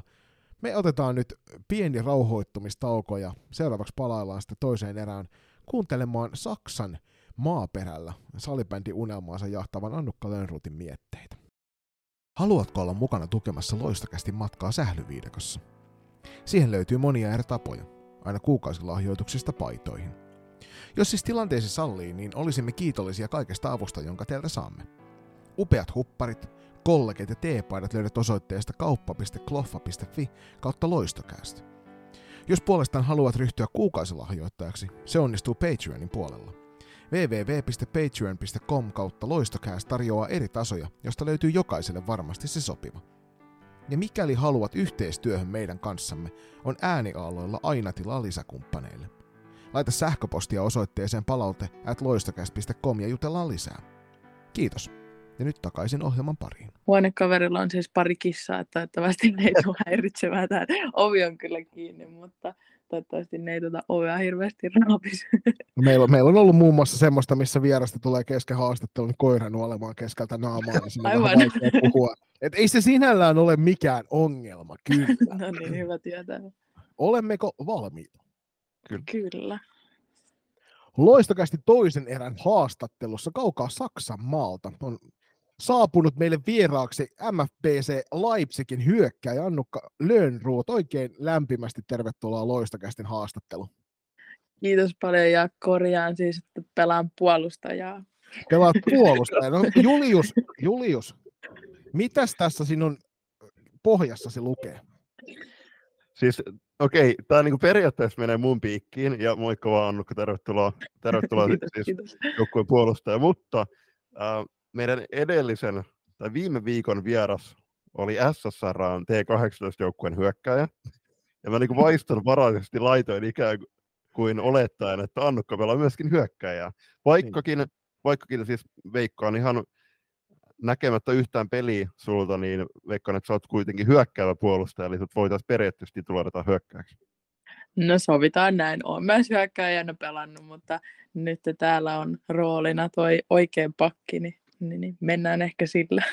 Vedetään tällaisella kimanttia tyylillä, eli ei korjata edes omia virheitämme matkan varrella, vaan annetaan se teille kaikille kuultavaksi tähän aina alkuun, kun meillä tulee uusi vieras ja ennen kaikkea semmoinen ihminen, joka minulle ja Juliukselle on entuudestaan tuntematon ja myöskin meidän kuulijoille, niin me halutaan tietysti antaa mahdollisuus kertoa tuosta salibändipolusta tähän asti, niin haluatko kertoa, että millä tavalla olet eksynyt lajin pariin ja miten tuo salibändipolku on sut tuonut tähän päivään? Joo, tosiaan aloitin tuolla Nurmijärvellä, kun sieltä kotoisin on, niin aloitin semmoisessa ihan paikallisessa kerhossa ja ja, ja kun äiti ei antanut mennä, mennä heti, mitäköhän mä olisin ollut ehkä seitsemän, kahdeksan vuotias jotain semmoista, niin ei antanut heti mennä tämmöiseen niin kuin isojen poikien peliin mukaan, niin, niin aloitin sitten semmoisessa pienemmässä kerhossa, mutta sitten sieltä se kipinä niin sanotusti syttyi eikä oikeastaan sammunutkaan ja, ja, ja jatkoin siitä sitten SP Proon mukaan ja nyt on sitten sen reilu kymmenen vuotta pelannut, että siellä SP Pro mukana isoin saavutus on ehkä tämä CSM-pronssi. Ja, ja siitä sitten viime kausi meni Red Devils Vernikeroiden mukana ja sieltä myös pronssinen mitalli tuli mukaan ja, ja, ja nyt sitten tällä kaudella täällä MFPC Leipzigissä ja, ja, ja tällä hetkellä taidetaan olla neljäntenä sarjataulukossa, jos, jos oikein muistan. Miten äiti suhtautuu siihen, että jos ei se päästänyt sua pienempänä isojen poikien kanssa pelaamaan, nyt oot Saksan maalla? No olihan se alussa vähän semmoinen shokki, jos näin voi sanoa, mutta kovasti tietysti tota, vanhemmat kannusti, että, että lähtee maailmalle ja, ja niin kuin kehittymään ja, ja, ja nauttimaan elämästä muuallakin kuin vaan pienessä Suomessa. Mm, puhumattakaan pienestä Nurmijärvestä. no sitäpä nimenomaan. Hei, pari vuotta sitten meillä oli vieraana äh, silloin äh, tuolla Sveitsissä äh, salibändi Basel, Unihoki Basel Regiassa pelannut Jenna Kesällä, ja hän sanoi, että, että hän valitsi pelinumeron äh, siten, että se on mahdollisimman helppo saksaksi lausua. Niin mikä sun pelinumero on, ja osaako lausua sen saksaksi? 20 on pelinumero, se on ollut itse asiassa ihan pienestä asti ja, ja, kyllä osaan saksaksi lausua. Mutta et halua tässä nyt todistaa Mä oon vähän ujota mun saksan kanssa, mutta okay. Svansi. No niin, sehän tuli huomattavasti paljon paremmin kuin miten minä lausuin ton kaupungin ja seuran nimen, tai miten Julius teki sen aikaisemmin. Pu- puhumattakaan, miten lausuit Annika pelipaikalla. Nimenomaan, just näin. Hei, mun piti ihan tässä käydä katsomassa, että kun Nurmijärvi on tietysti tuommoinen metropoli, jossa peräti vähän reilu 44 000 ihmistä asustelee, niin Leipzigissä niin yli 500 000 ihmistä, että on sulla pikkunen ero näiden kahden metropolin välillä. No on semmoinen pieni, pieni ero, että on vähän ollut totuttelemista siihen, että kauppaa voi ihan vaan kävellä ja ja, ja kun haluaa tilata ruokaa, niin siellä on niin kuin enemmän kuin viisi vaihtoehtoa, että on niin kuin iso plussa. Tosiaan sinulla toinen kausi käynnissä Saksassa, niin mikä sai sut siirtymään aikoina Saksaan pelaamaan? Uh, no mä olin just valmistunut lukiosta silloin 22 keväällä olisiko ollut ja en sitten heti halunnut jatkaa opintoja ja siinä sitten pohdiskelin, että mitä sitä tekisi ja näin sitten, että siellä Vernissä haettiin pelaajaa ja, ja, ja päätin sitten laittaa sinne valmennukselle viestiä, terveisiä vaan Antille ja Jukalle. Ja, ja tulinkin sitten valituksi joukkueeseen ja, ja, ja sitten seuraavana syksynä oli sitten muuton aika ja enkä ole kyllä katunut ollenkaan lähtöä. Toi on toi Saksan maa monesti semmoinen, mihin suomalaiset tykkäävät lähteä. Ennen kaikkea, kun siellä paljon suomalaisia on, niin kuin sanoit, niin valmennuksessa viime kaudella ainakin, niin millä, millä tavalla Leipzigissä, niin kuinka paljon suomalaisia pyörii ympäristössä? Uh, no, täällä naisten joukkueessa ei ole muita suomalaisia. Et miesten joukkueessa on, on pari suomalaista tai kolme suomalaista. Ja, ja, ja täällä kuitenkin on aika iso se yliopisto, että ei nyt hirveästi niin kuin katukuvassa kuulu suomea, mutta, mutta jonkun verran kuitenkin on, on muutaman kerran kuullut, kuulla, että jotkut puhuu suomea, mutta, mutta, mutta ei nyt ihan hirveästi kuitenkaan. Niin kuin meillä oli tuossa edellä mainitulta Baselilta, niin siellä tiedetään, että siellä oli ainakin paikallinen suomalainen pesäpalloseura myös. Ai niin varmaan Leipzigin puolella tällaista kuitenkaan ole. No en ole ainakaan kuullut. Mm. Joo, ei se aika hankala ehkä tuommoista seuraa etsiä, jos ei tiedä, että mistä etsii. Että jos haluaa esimerkiksi Saksassakin aloittaa pesäpalloilla, että ei kuitenkaan ihan kärki, kärkilajeja siellä. Hei, mutta viime kaudesta niin se päättyi tosiaan pronssijuhliin Red Devils Vernikeroiden kanssa, niin mitä muistoi tuosta kaudesta nousee esille tuon pronssin lisäksi? Kaikki oli ihan tosi uutta, että mä muutin ekaa kertaa pois kotoa silloin ja vaihoin ekaa kertaa joukkuetta ja, ja tietysti kulttuuri oli tosi uusi ja kieli nyt on jonkun verran tuttu, että lukiossa opiskelin Saksaa. Ja sitten tietysti kaikki joukkuekaverit on, on tosi niin kuin mielessä ja, ja, ja välillä jutskaillaan sitten edelleen ja meillä oli siellä semmoinen pieni Suomi-yhteisö, kun oli ihan yllättävän montakin suomalaista just naisten ja miesten joukkueessa ja, ja, ja tosi paljon vietettiin aikaa yhdessä ja Wernigerode on kyllä kaupunkina myös tosi sulonen ja viihtyisä, että suosittelemme käymään, jos siellä päin yhtään liikkuu. Joo, ainakin nyt kuvien perusteella niin Wernigerode on tosiaan semmoinen paikka, mihin kannattaa pyörä, vaikka päiväreissulla käydä pyörähtämässä, niin mm. näkee tällaista vähän niin kuin erilaista maisemaa kuin mitä Suomen maalla. Jep. Jo, viime kaudella sulla oli tosiaan joukkuekavereinakin suomalaisia, mutta he lähti takaisin Suomeen päin. Sä päätit vaihtaa joukkuetta maan sisällä, niin mikä sai sut valitsemaan nimenomaan Leipzigin? Siinä viime kauden, olisiko missään puolessa välissä suurin piirtein, niin tiesin, että en halunnut vielä palata Suomeen takaisin ja pohdiskelin sitten vaihtoehtoja, että, että jääkö Saksaa vai lähteekö jonnekin muualle ulkomaille. mutta, mutta sitten sieltä joukkuekaveri kertoi, että hän on vaihtamassa tänne Leipzigiin ja, ja, ja tietysti oltiin vastakkain niin kuin pelattu kauden mittaan ja, ja vaikutti kuitenkin ihan mukavalta ja semmoiselta niin kuin kovatasoiselta joukkueelta, niin päätin sitten olla myös yhteydessä valmennukseen ja, ja, ja seuran toiminta kuulosti tosi hyvältä ja sujuvalta, niin, niin, niin päätin sitten allekirjoittaa myös sopimuksen tänne. Oliko ennakkoaavistelut ja kertomukset seuran puolelta niin totuudenmukaisia? No kyllä, mä näin voisin sanoa, että, että on kyllä tosi hyvin viihtynyt ja joukko oli tosi niin kuin, semmoinen mukaansa ottava ja, tai mukaan ottava ja, ja, ja kaupunki nyt on aika iso, niin kuin tuli tässä todettua, mutta, mutta, mutta kyllä siihenkin on tottunut. Ennen kuin mennään, mennään tuohon, että miten saksalainen sählyero on Suomen vastaavasta, niin mistä sun arki tällä hetkellä koostuu siellä? Ootko täysin salibändi ammattilainen vai tiedätkö myös duunia siellä? No mä sanoisin, että mä oon ehkä tämmöinen niin kuin melkein puoli ammattilainen, että, että niin kuin treeniä ja pelien lisäksi niin käyn kaupassa töissä muutaman kerran viikossa ja, ja, ja sitten on itse asiassa myös seuran U13-joukkueen valmennuksessa mukana ja, ja, ja tietysti tykkään myös kaupunkiin ja tähän muuhun ympäristöön tutustua, että sanoisin, että arki on niinku semmoista mukavan kiireistä. Miltä se tuntuu olla nuorena pelaajana Saksan maalla puoliammattilaisena hommissa? no, hassulta. En, en olisi ehkä ikinä niinku kuvitellut tämmöistä tai osannut edes ehkä unelmoida, mutta on kyllä tosi semmoinen niinku etuoikeutettu olo. Ja, ja kannustan kyllä muitakin, jos yhtään niin kuin kiinnostaa tämmöinen, niin kannustan mm. myös tulemaan tänne. Mm. Hei, miten Saksa on aika iso maa, niin en nyt muistanut tähän haastatteluun sitä tsekata, että kuinka monta joukkueeksi Saksa Bundesliigassa pelaa ja miten te reissaatte vieraspeleihin? Tällä kaudella meitä taitaa olla kahdeksan nyt tässä sarjassa ja mennään yleensä autoilla tai sitten semmoisilla niin minibusseilla. Et se on ollut ehkä semmoinen yksi eroavaisuus, että Suomessa yleensä mennään niin kuin isommilla tavallaan normaaleilla busseilla, mutta täällä sitten, niin kuin, mä en tiedä onko se sitten joku säästö ää, syy ehkä, että mennään sitten semmoisilla niin kuin minibusseilla.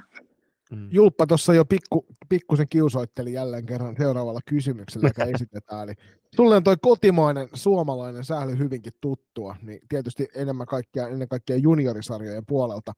Mutta miten sä näkisit, mitkä oli suurimmat erot suomalaisen ja saksalaisen salibändin välillä? Uh, no mä sanoisin, että niin kuin pelin vauhti on suurin piirtein sama, mutta sitten ehkä pelaajien niin kuin semmoinen henkilökohtainen taitotaso vaihtelee aika paljon. Ja, ja muutenkin ainakin meidän sarjassa niin nämä joukkueiden väliset tasoerot on osittain aika isoja. Mutta mä silti sanoisin, että ehkä niin kuin top 4 joukkueet pystyisi varmaan haastamaan jopa niin kuin F-liigajoukkueita. Et tietysti täällä ehkä niin kuin näkyy se, että joukkueita on ylipäätään ja pelaajia on vähemmän, niin kuin jos verrataan Suomeen tavallaan. Kyllä mä sanoisin, että se on niin kuin, tai yllätyin kuinka hyvätasoinen täällä on niin kuin kuitenkin sit se sählykulttuuri ja sähly muutenkin. Et, et, et, fanikulttuuri on aika erilainen, että täällä niin kuin ihan sama oikeastaan millä tasolla pelaat, niin fanit on tosi äänekkäitä ja tosi mukana siinä pelissä. Vaikka niin kuin oma joukkue olisi häviöllä 10-0 sanotaan näin, jos ne tekee sen yhden maalin, niin se on niin kuin, ihan kuin voittaisi sen pelin jatkoajalla. Että se on ehkä semmoinen niin kuin, tosi iso positiivinen yllätys ollut.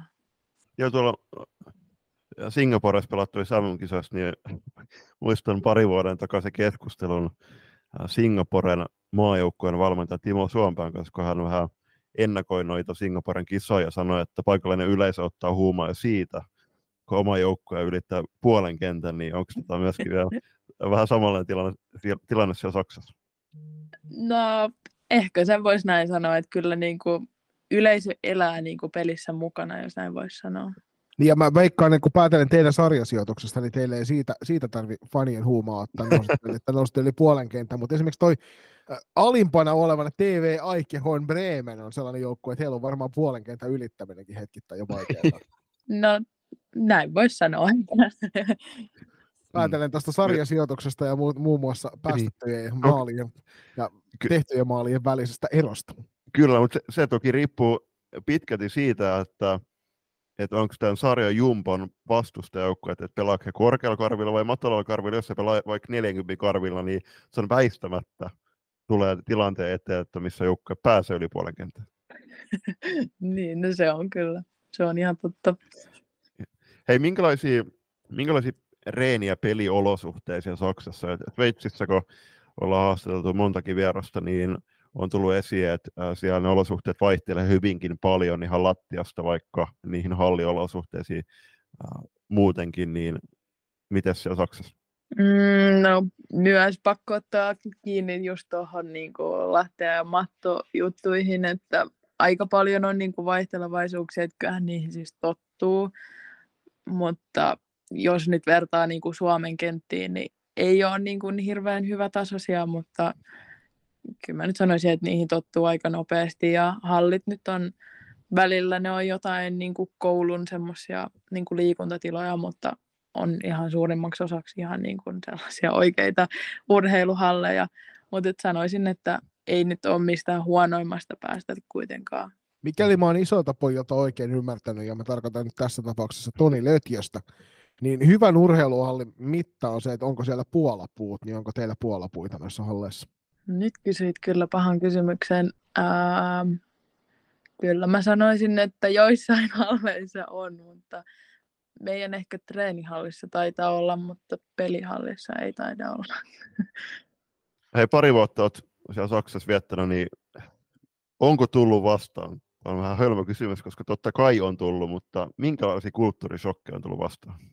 Ää, no ehkä tämmöinen isoin on se, että täällä on kaupat kiinni sunnuntaisin ja pyhäpäivinä, että se täytyy aina vähän muistaa, kun tekee ruokaostoksia, että silloin sunnuntaina, jos haluat ruokaa ja jääkaappi on tyhjä, niin täytyy tota, mennä johonkin ravintolaan tai tilata ruokaa, että se näkyy sitten vähän tuossa lompakon tilanteessa. Mä voin, mä voin sanoa tälleen vähän niin kuin iäkkäämpänä ihmisenä, että toi ei mun ikäluokalle kuulosta kyllä mitenkään omituiselta, koska kaupat eivät ole aina olleet sunnuntaisin auki. No se voi olla, mä ehkä kuulun tähän tämmöiseen nuorempaan ikäluokkaan. Kyllä, se oli, se oli se, mitä minä hienovaraisesti vihjailin tässä. Onko jotain muita kulttuurisokkeja kuin toi sunnuntain täysi kuolleisuus kaupoissa? Uh, No ehkä se, että varsinkin pienemmissä kaupungeissa, mutta myös täällä, välijuttu, mä en kuuluuko toi hirveästi, kun toi kissa tuolla tätä ovea raaputtaa. Kyllä se vähän kuuluu. No, jos se pahasti kuuluu, niin voidaan tässä pitää taukoa, mutta... Ei, kyllä sä voit puhua ihan rauhassa. Okei, okay, no hyvä. Öö, niin, äh, varsinkin pienemmissä kaupungeissa, mutta myös täällä, niin käteisellä maksaminen niin kuin kaupoissa ja ravintoloissa on tosi paljon yleisempää kuin Suomessa. Että varsinkin tuolla Vernikeroidessa niin piti aina olla siis käteistä mukana. Että se tuli itselle vähän tämmöisenä shokkina, kun yleensä menen vaan niin kuin puhelimen kanssa ja maksan puhelimella, että se on tuommoinen hassu juttu. Ja sitten myös se, että mun mielestä nuoret kuuntelee tosi paljon teknomusiikkia, mikä ei ehkä itsellä niin kuin tähän kuulu niin tähän niin kuin kuuntelumaailmaan, mutta, mutta olen siihenkin nyt tottunut myös sitten, että, että, että ennen pelejä kuuluu teknoa. Mutta tossahan sä voit tietysti nostaa esille sen kaikkien aikojen kovimman teknopiisin, eli Daruden Sunstormin ääne, ja sitten sanoa, että te voitte kuunnella tätä, mutta me ollaan keksitty Just näin. Ei tohon, tohon että ei sunnuntaisia pyhäpäivinä kaupat auki, niin nyt just tuli, tuli julki, että ensi vuonna on kalenterissa 11 mahdollisesta arkipyhästä 10 on, niin kuin toteutuu ensi vuonna. Niin se, että saattaa suomalaistenkin niin kuin ne tuuletukset vähän lahantua siihen, että, että nyt ne tuulettajat on ensi vuonna 10 ylimääräistä vapaa-päivää, jos ne tiedostaisi sen, että oho, että nyt ei olisikaan kaupat auki. Ei toi mulle ole kyllä mikään ongelma. Että en mä koe, että siellä tarvii esimerkiksi itsenäisyyspäivänä, niin ei to, mihin, mihinkäs sun tarvitsee silloin kauppaan lähteä? No. Silloin katsotaan linnanjuhlia ja syödään hyvin. Ei, se oli siis, niin, katoiko muuten eilen, eilen tota, Annukka linnanjuhlia vai, vai tota, vietitkö itsenäispäivää jollain muulla tavoin? Ää, no meillä oli illalla treenit, mutta, mutta, mutta ennen treenejä tuli kyllä katsottua tietenkin linnanjuhlia. Tuntematonta sotilasta en kyllä katsonut, se on vähän liian pelottava elokuva mulle, mutta, mutta, mutta linnanjuhlia tuli kyllä katsottua. No, no tosi tapahtumiin pohjautuvat elokuvat on yleensä pelottavia, mä ymmärrän hyvin. Joo, ju, juuri näin, juuri näin. Hei, äh, tästä kaudesta vielä, niin minkälaisia henkilökohtaisia tavoitteita olet asettanut tällä kaudella? Onko tavoitteena esim. kirkastaa tuo pronssinen mitali jopa kullaksi? Öö, no totta kai, että jonkunlainen mitali on kyllä niin kuin tavoitteena tuoda tuliaisena ja toivottavasti se myös kirkastuu ja, ja, ja ihan siis tämmöinen perus niin kuin sit pelaajana ja ihmisenä kehittyminen täällä ja sitten joukkojen auttaminen omalla tekemisellä. Ja sitten mulla on tämmöinen oma henkilökohtainen niin kuin salainen tavoite ottaa eniten peittoja peleissä ja treeneissä, kun tykkään just puolustajana paljon tuota, peittää vetoja. Tätä, tätä tilastoa ikävä kyllä löydyt täältä Floorball Deutschlandin, niin. Deutschlandin niin. sivuilta, että saisonmanager.de, joka on meidän vakkari paikka, mistä näitä katsotaan, niin täällä hirveästi peittoja näy. Se on kyllä niin aika iso, tässä, iso, iso niin, miinus. Niin, siis tässä on se ongelma just, että että niitä sunkaan lukuisia peittoja kirjata, niin äh, tässä on vaarana se, että, että tulevat sukupolvet ei saa tietää, että kuinka monta vetoa Annukka Lönnrut on muun muassa tällä kaudella peittänyt. niin, se on kyllä sääli. Niitähän tietysti valtavan monta, se voidaan kaikki sanoa. Sä puhuit tosiaan aikaisemmin tuosta, että toi teidän sarjan taso varsinkin kärkijoukkueiden kannalta on tosi kovan luokka. Ja tietysti itsellä on iso kosketuspinta tuohon Saksaan sitten tuon meillä aikanaan pelanneen Randy Kleirbaumin kautta. Niin millaisia noin Saksan oikein huippuyksilöt siellä, siellä on, pystyvätkö ne noissa peleissä dominoimaan itse, itsestään jo otteluita? No, en mä ehkä sanoisi, että dominoi, mutta tietysti he niin kuin nostaa sitä sarjan ja joukkueiden tasoa, että tavallaan itse ehkä, niin kuin jos pystyisi kannustaa heitä ja niin kuin mitä toivoisi heidän, heidän niin kuin tämmöisellä niin kuin salibändiurille, että he lähtisivät myös niin kuin sitten ää, niin kuin Suomeen tai Ruotsiin tai jonnekin muualle pelaamaan, että on kyllä niin semmoisia tosi potentiaalisia urheilijoita. Miten tuossa ensi vuoden puolella, kun on sitten myöskin naisten ensimmäinen F-liiga draft, niin voiko sulta kysyä asiantuntijamielipiteitä? No totta kai voi kysyä. Mä tiedän, me ollaan nimittäin Juliuksen kanssa kasaamassa omaa listaamme, josta tuota f draftia sitten voi, voidaan katsella, heittää vähän vinkkejä, ja me kysytään sitten sulta, että mistä löytyy ne kaikkien parhaat sen ikäluokan pelaajat, jotka on draftissa nyt draftauskelpoisia. Kyllä, kyllä, kuulostaa hyvältä. Hei, tätä vuotta ei ole enää hirveästi jäljellä, niin minkälaisia joulusuunnitelmia sulla on? Oot, ootko tulossa kotiseudulle viettämään joulua perheen kanssa? Joo, suunnitelmissa olisi meidän viimeisen tota, runkosarjapelin ää, jälkeen, mikä nyt on tuossa, olisiko viikon päästä suurin piirtein, niin sen jälkeen tulla vähän viettämään Suomeen joulua ja, ja, ja uutta vuotta ja näkemään vähän perhettä ja sukulaisia ja kavereita. Ja tietysti kun joulusta puhutaan, niin eihän me voida sua päästää haastattelusta aina kun me kysytään se kaikkien tärkein kysymys, joka on, että mikä on sun lempiherkku joulupöydässä? Hmm, mä sanoisin ehkä tällä aika perinteisesti, että noi joululaatikot on aika hyviä ja joulutortot ja suklaat. Pakko tähän nyt nostaa, että, että toi ei ole kyllä perinteinen heitto, koska eihän joululaatikot mitään hirveät herkkua Joululaatikot on Julius parasta, mitä joulupöydässä on tarjota.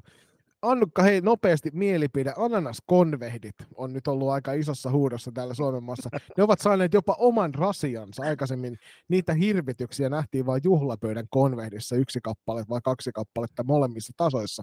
Mitä mieltä ananaskonvehdeista? Uh, no sanotaanko näin, että mä voin ne syödä, mutta mä en ehkä sitä niin kuin omaa rasiaa niitä ostaisi. mutta kyllä ne niin kuin menee sitten, kun ne on ne viimeiset, mitä siellä tota, laatikossa tai rasiassa on jäljellä, niin kyllä ne sitten tulee kuitenkin syötyä. Että mm, ei te, kun suklaata voi kuitenkaan, varsinkaan Fatserin suklaata, niin ei sitä, niin kuin, onko se pandan suklaata, niin ei niitä voi kyllä pois heittää. Ei, ei missään nimessä. Tässäkin voidaan niin kuin nähdä, nähdä pidemmällä ja miettiä, että jos, jos vaikka joulussa tulee, joulun aikana tulee syötyä vaikka kaksi kappaletta näitä ananaskonvehteja, niin sitten tavallaan ostaa sen, sen yhden ananas, ananaskonvehtirasian, ja siellä, siellä on vaikka 20 kappaletta, niin sitten se on niin lyhyellä laskettu kymmenen seuraavan jo, joulun ananaskonvehti varat on jo täytetty. Just Terkkuja vaan pikkusiskolle ja hänen vaimolle, jotka saivat pandalta lahjoituksena valtavan kasa ananaskonvehteja. Olen pahoillani teidän puolestanne. Hei, tässä haastattelun loppupuoliskolla, niin minkälaisia terveisiä haluaisit lähettää koti Suomeen, koska luonnollisesti esimerkiksi Nurmijärvellä niin joka ikinen ihminen siellä kuuntelee loistokasti. Kuuli, kuulijamäärien perusteella. no tietysti vanhoille joukkuekavereille paljon terkkuja ja tsemppiä peleihin ja no tietysti perheelle ja sukulaisille täytyy sanoa terveisiä ja myös sitten nykyisille joukkuekavereille tänne Saksaan niin paljon terveisiä, että he varmasti yrittävät kovasti kuunnella, täytyy ehkä auttaa vähän tässä kielen kääntämisessä sitten. Ei muuta kuin joku Windowsin kääntäjäkone ja chat GPT kanssa vaan laulettamaan sieltä, niin ehkä, ehkä sitä kautta saadaan tämäkin podcasti saksalaisten kuuluville. Ja tietysti voit heille sanoa, että jos ei mitään muuta, niin kuuntelee on meidän jakso muutama vuoden takaa, missä Randi oli tosiaan meillä vieraana. Se on kyllä englannin kielellä, että toivon mukaan se taipuu heiltä paremmin kuin suomi. Mm. kyllä, täytyy suositella. Niin, ja jos ei mitään muuta, niin kehottaa kaikki joukkuekavereja laittamaan loistukasta Instagramissa seurantaa, vaikka ei, vaikka ei edelleenkään ymmärtää Suomesta mitään. Täytyy sanoa. Saadaan puolet Leipzigin ihmisistä meitä seuraamaan, niin siinä päästään jo aika pitkälle. Hei, suuri kiitos Annukka, kun saavuit meidän, meidän kanssa höpöttelemään näin iltasella ja ei muuta kuin valtavan paljon tsemppiä sinne kauden lopulle. Ennen kaikkea tietysti hyvää joulua ja oikein hyvää uutta vuotta. Kiitos samoin.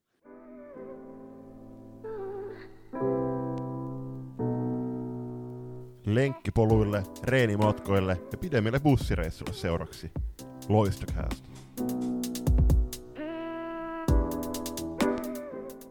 Tämäkään jakso ei olisi mitään ilman kolmatta erää ja lähdetään Junnu katsauksella tuttu tapa liikkeelle.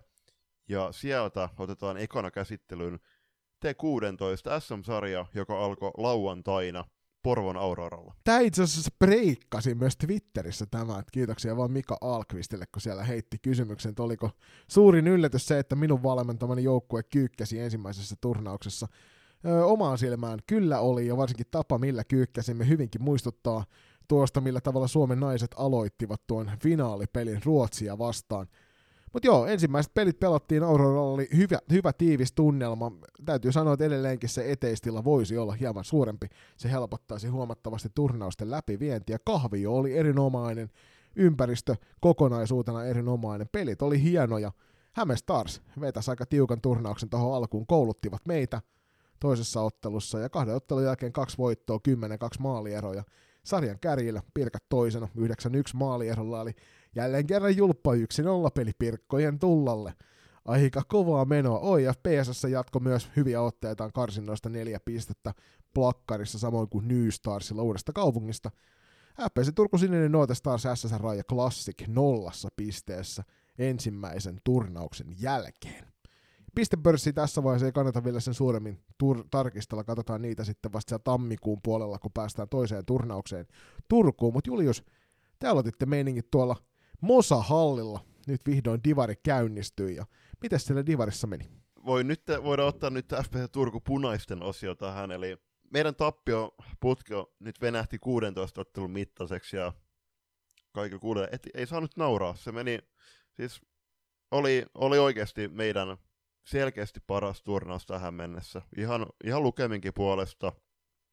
Meillä tehtiin tuossa s lopulla nopea pela- yksi pelaajavaihto punaista ja sinistä välillä, eli Milan Baumgartner siirtyi sinisiin pelaamaan ja Vilja Salsi tuli sitten punaisiin. Ja tämä itse asiassa käsiteltiin ää, myöskin T16 SM-sarjan Divari ennakossa, mutta nyt saatiin yli 20, 20 jälkeelle, hävittiin Vaasalle 6-3. Se oli kolmas ottelu putkeen Vaasaa vastaan, missä johdettiin, mutta hävittiin. Eli tässä nyt on sopivasti tekemistä siinä johtoaseman pelaamisessa, pelaamisessa seuraavan turnauksen.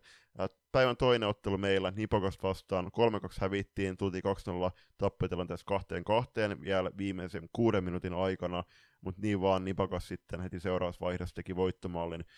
Tyytyväinen oma joukkueen tekemiseen, tai että todella paljon odoteltavaa myös ensi vuoden alussa 14. päivä Kokkolassa järjestettävän turnaukseen.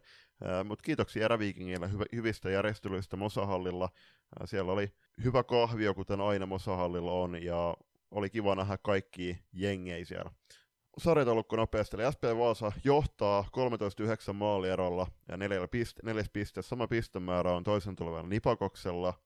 Kolmos ja nelos, joilla tulevat Pelikans ja Aspi Pöytään yhteisjoukkoja, ovat molemmat kolmes pisteessä, kahdessa pisteessä Kalvolon keihäs ja pistetili vielä avaamatta Tiikereillä, FPC Turku Punaisilla ja Eräviikingeillä. Ja Ervis täytyy sanoa sen verran, että, että SM sarjassa olivat alkuun vahvoja, mutta nyt joukkueen otteet on mennyt mun mielestä alaspäin turnausturnauksia, että jotain sieltä täytyisi keksiä, koska kaksi kotiturnauksessa kuitenkin omissa papereissa lähti pienen ennakkosuosinkin tähän divariin. Ei ollut, ei ollut oikein mitään palaa vastustajia vastaan. Näin se monesti käy, ja kotiturnaus on aina se kaikkein vaikein paikka aloittaa se nousu ylöspäin, koska ne paineet on siellä kovemmat.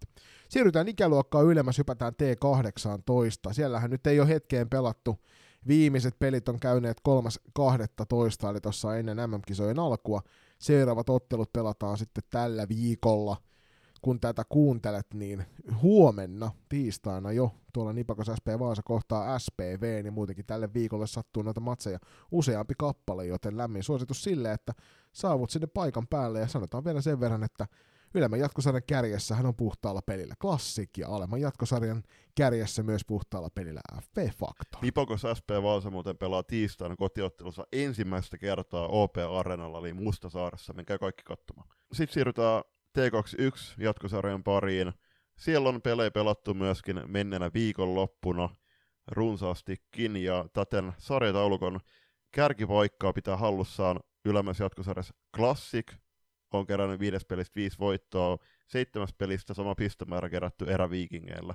AISS kärkipaikka pitää hallussaan KV, neljän matsi 11 pistettä. On kyllä mielenkiintoinen tämä T21 kokonaisuudessaan. Siellä nyt muun muassa FPC Turku on tietysti tässä, kun on F-liiga tauko menossa, niin saanut aika koviakin vahvistuksia näihin peleihin. Nyt muun muassa Ella Virtanen myös käynyt pelaamassa siellä tässä eil- eilispäivänä, kun tätä kuuntelet, toivottavasti heti maanantaina. Et hienoa nähdä, että myöskin tämä sarja vetää noita F-liiga-pelaajia puoleensa, koska se kyllä se ennen kaikkea auttaa sen sarjan kiinnostavuutta. Mä haluan erikseen nostaa tuosta YIS kärjestä esille tuon klassikin, joka viiden ottelun jälkeen on päästänyt kymmenen maalia. Eli siellä päästetään noin kaksi maalia per ottelu. Klassikin jatkaa tuota hurjaa tahtia myös tässä sarjassa. Uutiskatsauksessa tällä kertaa ei ole sen suurempia uutisia mainittavana. Ja itse asiassa kannattaa kannattaa muutenkin odottaa innolla tuota kevät kautta, koska jotain uusia juttuja saattaa tässä nimikkosarjan jaksossakin tapahtua, mutta mennään kuulijakysymyksiin ja siellä ensimmäinen hyvä kysymys onkin, että tuleeko salibändi hyväksymään, että lajista ei tule koskaan kansainvälisesti isoa?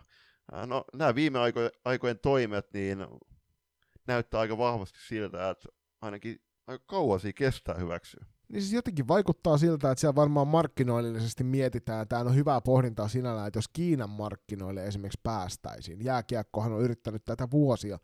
NHL yritti, on yritti tuossa ennen kuin taas meni vähän sukset ristiin Amerikalla ja Kiinalla enemmän, niin NHL yritti myös sinne Kiinan mantereelle päästä, että saataisiin saatais sitä kautta valtava määrä uusia katsojia, mutta vaikealta se näyttää, vaikealta se näyttää. Toi tuntuu olevan semmoinen asia, toi salibändi, että se ei oikein uppoa jokaiseen ihmiseen, ja mä ehkä keskittyisin itse esimerkiksi Australian mantereella siihen, että saataisiin sinne juurrutettua, koska maahokkeu on siellä valtavan suuri laji.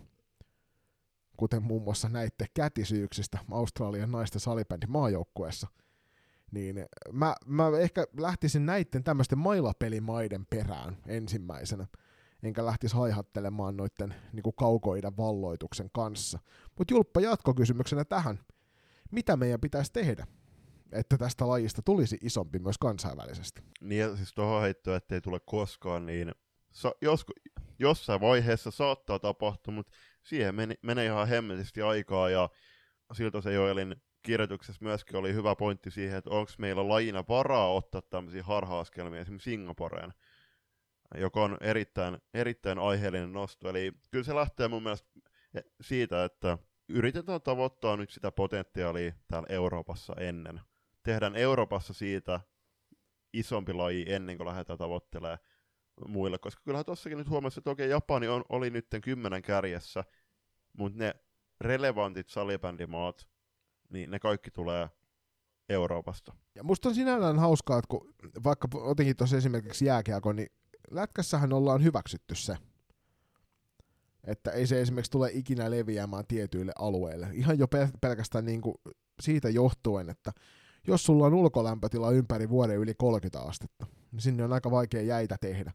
Eli ennen kuin ne kehittää jonkun synteettisen jään, niin se ei hirveän mahdollista tule olemaan. Ja mä en ymmärrä, mikä se salibändin hirvittävä pakko siihen on. Ja et, ei me sinne olympialaisinkaan ihan aidosti haluta. Ei, siis ei tarvetta mennä sinne. Niin mä en osaa ymmärtää sitä, että miksi meidän täytyy tätä, tätä niinku hakea. Mutta Julppa tosiaan, jatko kysymys. Mitä meidän pitäisi tehdä sille, että tästä lajista tulisi isompi kansainvälisesti tai edes kotimaassa? Edelleenkään ei ole tarve, että missä nimessä niin tuoda näitä kisoja joka, joka vuosi pelattavaksi. No siis tämä on siis sopivasti on aina sitä odotusta, kun ne on joka, joka, joka toinen vuosi noin kisat, mutta mun mielestä ei ole tarvetta myöskään sääntömuutoksille, mutta se, että onko nämä isommat salibändimaat, no nyt ennen kaikkea Suomi ja Ruotti, niin onko ne vienyt sitä, kuin, voiko sitä osaamista vielä, vielä enemmän noihin pienempiin lajimaihin, jotta saadaan, saadaan salibändin asema vankistettua siellä? Mä otan tästä nyt siis, mä sanoin se Saksa jo aikaisemmin hyvänä esimerkkinä. Jos me otetaan Ruotsi, Ruotsi, joka on ihan kiistatta salibändin se ykkösmaa, niin Ruotsissa on 10 miljoonaa ihmistä noin suurin piirtein. Saksassa on kahdeksan kertaa enemmän ihmisiä kuin Ruotsissa. Eli meidän ei tarvitse saavuttaa edes sitä, sitä niin kuin 10 miljoonaa ihmistä sillä, että me saataisiin otettua tuosta jo iso sauma. Ranskassa 67 miljoonaa.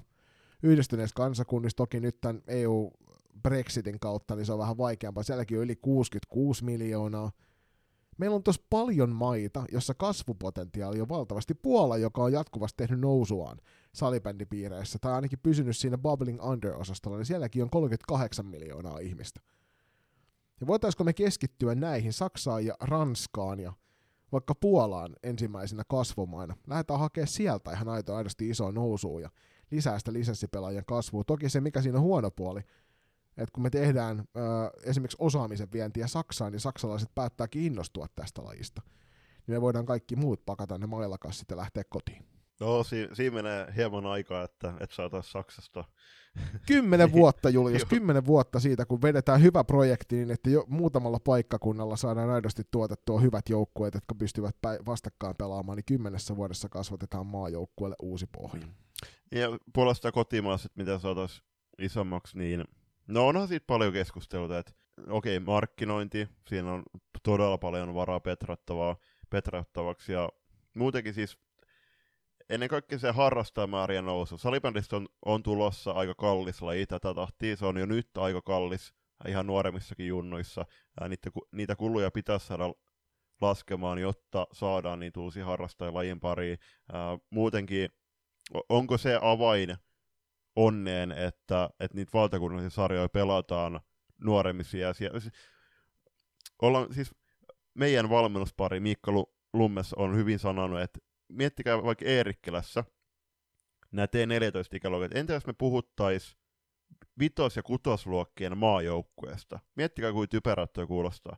Niin se, että me saataisiin niitä aluesarjoja lisäksi, ää, aluesarjoja lisää, ja, alu- ja muutenkin noita sarjoja lisää, ja saada sitä pe- pelaajamäärää nostettua, niin sitä kautta saadaan myöskin tota laji elinvoimaisemmaksi, ja saadaan myöskin sit lisää porukkaa tämän lajin pariin, sitä kautta kiinnostus, kiinnostus kasvaa, ja totta kai ottelutapahtumat, niitä pitää saada piihdyttävämmäksi. Se ei riitä enää, että siellä on itse matsi, vaan pitää panostaa niihin tapahtumaan sen pelin ympärillä.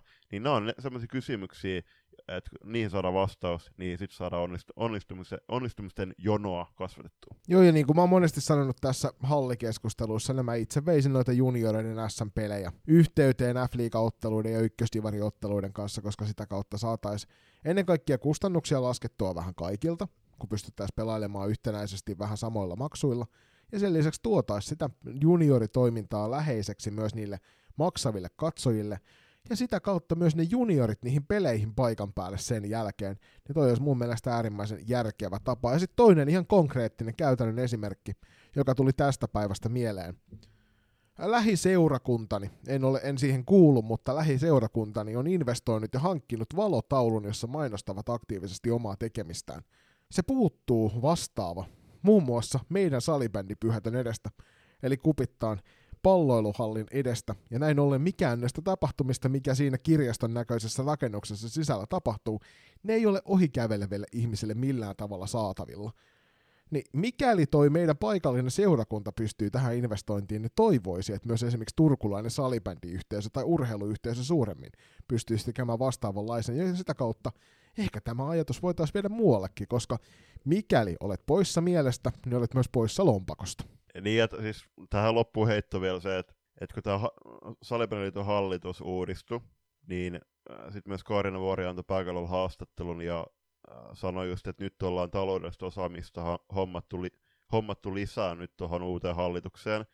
Heitettikö siinä vähän niin kuin tätä vanhaa hallitusta osittain ja työntekijöiden bussin alle, että sen takia siellä on ollut mitä 450 tonnin tappioita, että se osaamistaso ei ole ollut huippu, niin tässä myöskin, että et miksi, me ol, miksi meidän kustannukset on koko ajan kasvanut, meidän harrastajamäärät on pienentynyt, niin siellä on kuin yhä liitossa porukkaa, jotka on ollut siellä hommissa ennen, kun tämä laskukäyrä syntys, ja on vielä tälläkin hetkellä siellä. No tää on vähän niin kuin totesin eilisistä peleistä lähtiessä, että nyt tuntuu siltä, että valmentajakin pitäisi maksaa työpaikallaan siitä, mitä on saatu jälkeä aikaan kentällä, niin eh- ehkä se, ehkä se ei kaikkeen päde.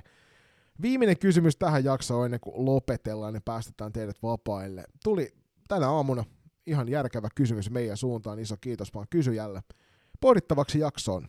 Pitäisikö valtakunnallisissa sarjoissa vastuujoukkue velvoittaa striimaamaan ottelut? Pitäisi. Ja sen lisäksi ollaan myöskin keskusteltu noista striimeen maksullisuudesta. Mä ymmärrän, että joo, että ne tuo jotain niin kuin li- lisätienestä ja joukkueelle, ne on aika minimaalisia, mutta anyway tuo. Mutta se, että, että valtakunnallisia junnusarjoja, niin mun ei niitä pitäisi oikeasti laittaa maksumuurin taakse. Se, että, että pel- kuvataan jollain kännykällä matsia ja velotetaan siitä 3,90 ilman selostusta kelloa, niin ei siis, please.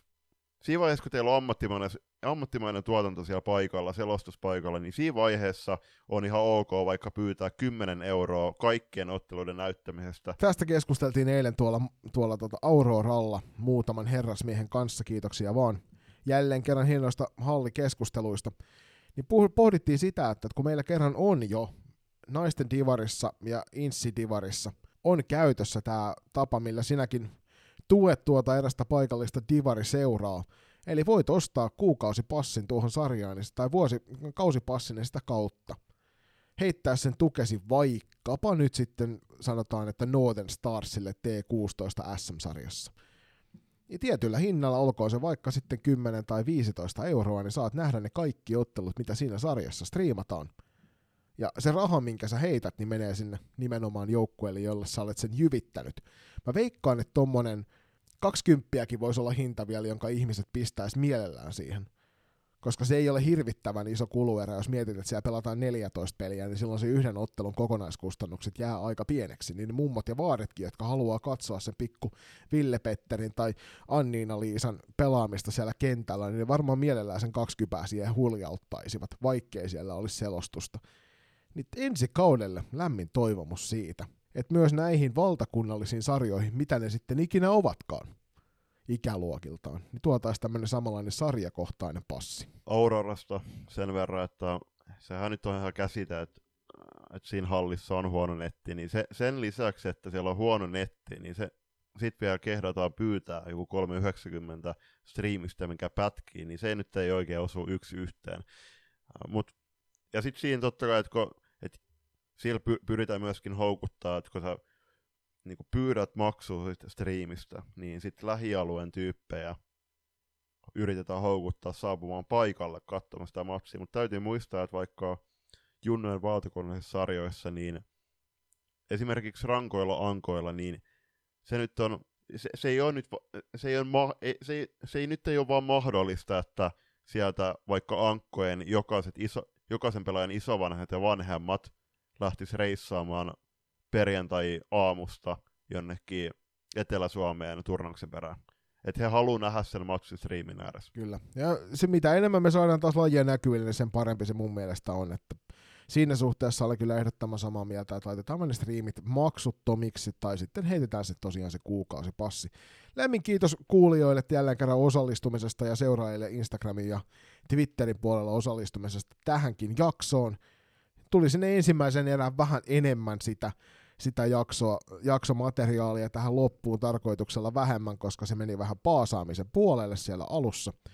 Loistava, loistava vierailu toiseen enää Annukalta, iso kiitos Saksan suuntaan jälleen kerran. Ja kyllähän se Julius herätti itsessä sellaisen kaukomaiden kaipuun, kun saa kuulla, että ihmiset puoliammattilaisena Saksan maalla saavat vääntää salibändin perässä. Niin, koska kirjallisesti Saksan kaukomaa Suomesta käsin. Eihän sinne, no sinne lentää se pari tuntia, pari timmaa suunnilleen Helsingistä Berliiniin on itsekin. Kaikki, mihin menee kävellen pidempään kuin päivä, niin se on kaukomaa. Kyllä. Hei, jakso loppu on tiedotettava, iloinen juttu. Hei, ollaan ylitetty 800 seuraajan maaginen rajapyykki Spotifyssa. On nyt 801 seuraajaa. Seuraava rajapyykki on 900 ja sitten mennään sinne tonniin. Kiitoksia kaikille, jotka laitoitte meidät seurantaa tämänkin viikon aikana. Ja jos tämä jakso osuu ja uppos suhun, niin laita se jakoon sosiaalisessa mediassa, vinkkaa sitten eteenpäin kavereille ja laita ensi viikon jaksoa meille kysymyksiä puheenaiheita taas. Tuossa parin viikon päästä vietämme joulua, hiljennymme viettämään tuota iloista juhlaa, mutta joulun lahjaksi teille tarjoamme podcast-jakson. Eli poikkeuksellisesti silloin tuon viikon jakso saapuu teidän kuunneltaviin jouluaattona. Ja vieraana on ei enempää eikä vähempää kuin itse joulupukki se pitää myöskin mainita, että mehän ollaan luvattu uutta jaksoa joka viikolle tällä neljännen tuotankohdalla, niin nyt vähän luistetaan siitä ja me pidetään tuossa joulun jälkeen pari viikon breikki, mutta niin kuin Joni sanoi, niin me tuotetaan ennakkoon teille kuunneltavaksi pari jaksoa, jotka tulee sitten ajastettuna kuunneltaviin, mutta sitä ennen meidän taukoa niin on luvassa kuitenkin jaksoja ja katsotaan mitä ensi viikon jaksossa keksitään. Niin ensi vuoden alussahan me muun muassa matkataan Eerikkilään keskustelemaan maajoukkuetiestä. Iso kiitos jälleen kerran niille kaikille, jotka jaksoivat kuunnella tähän asti ja ei muuta kuin nähdään halleilla.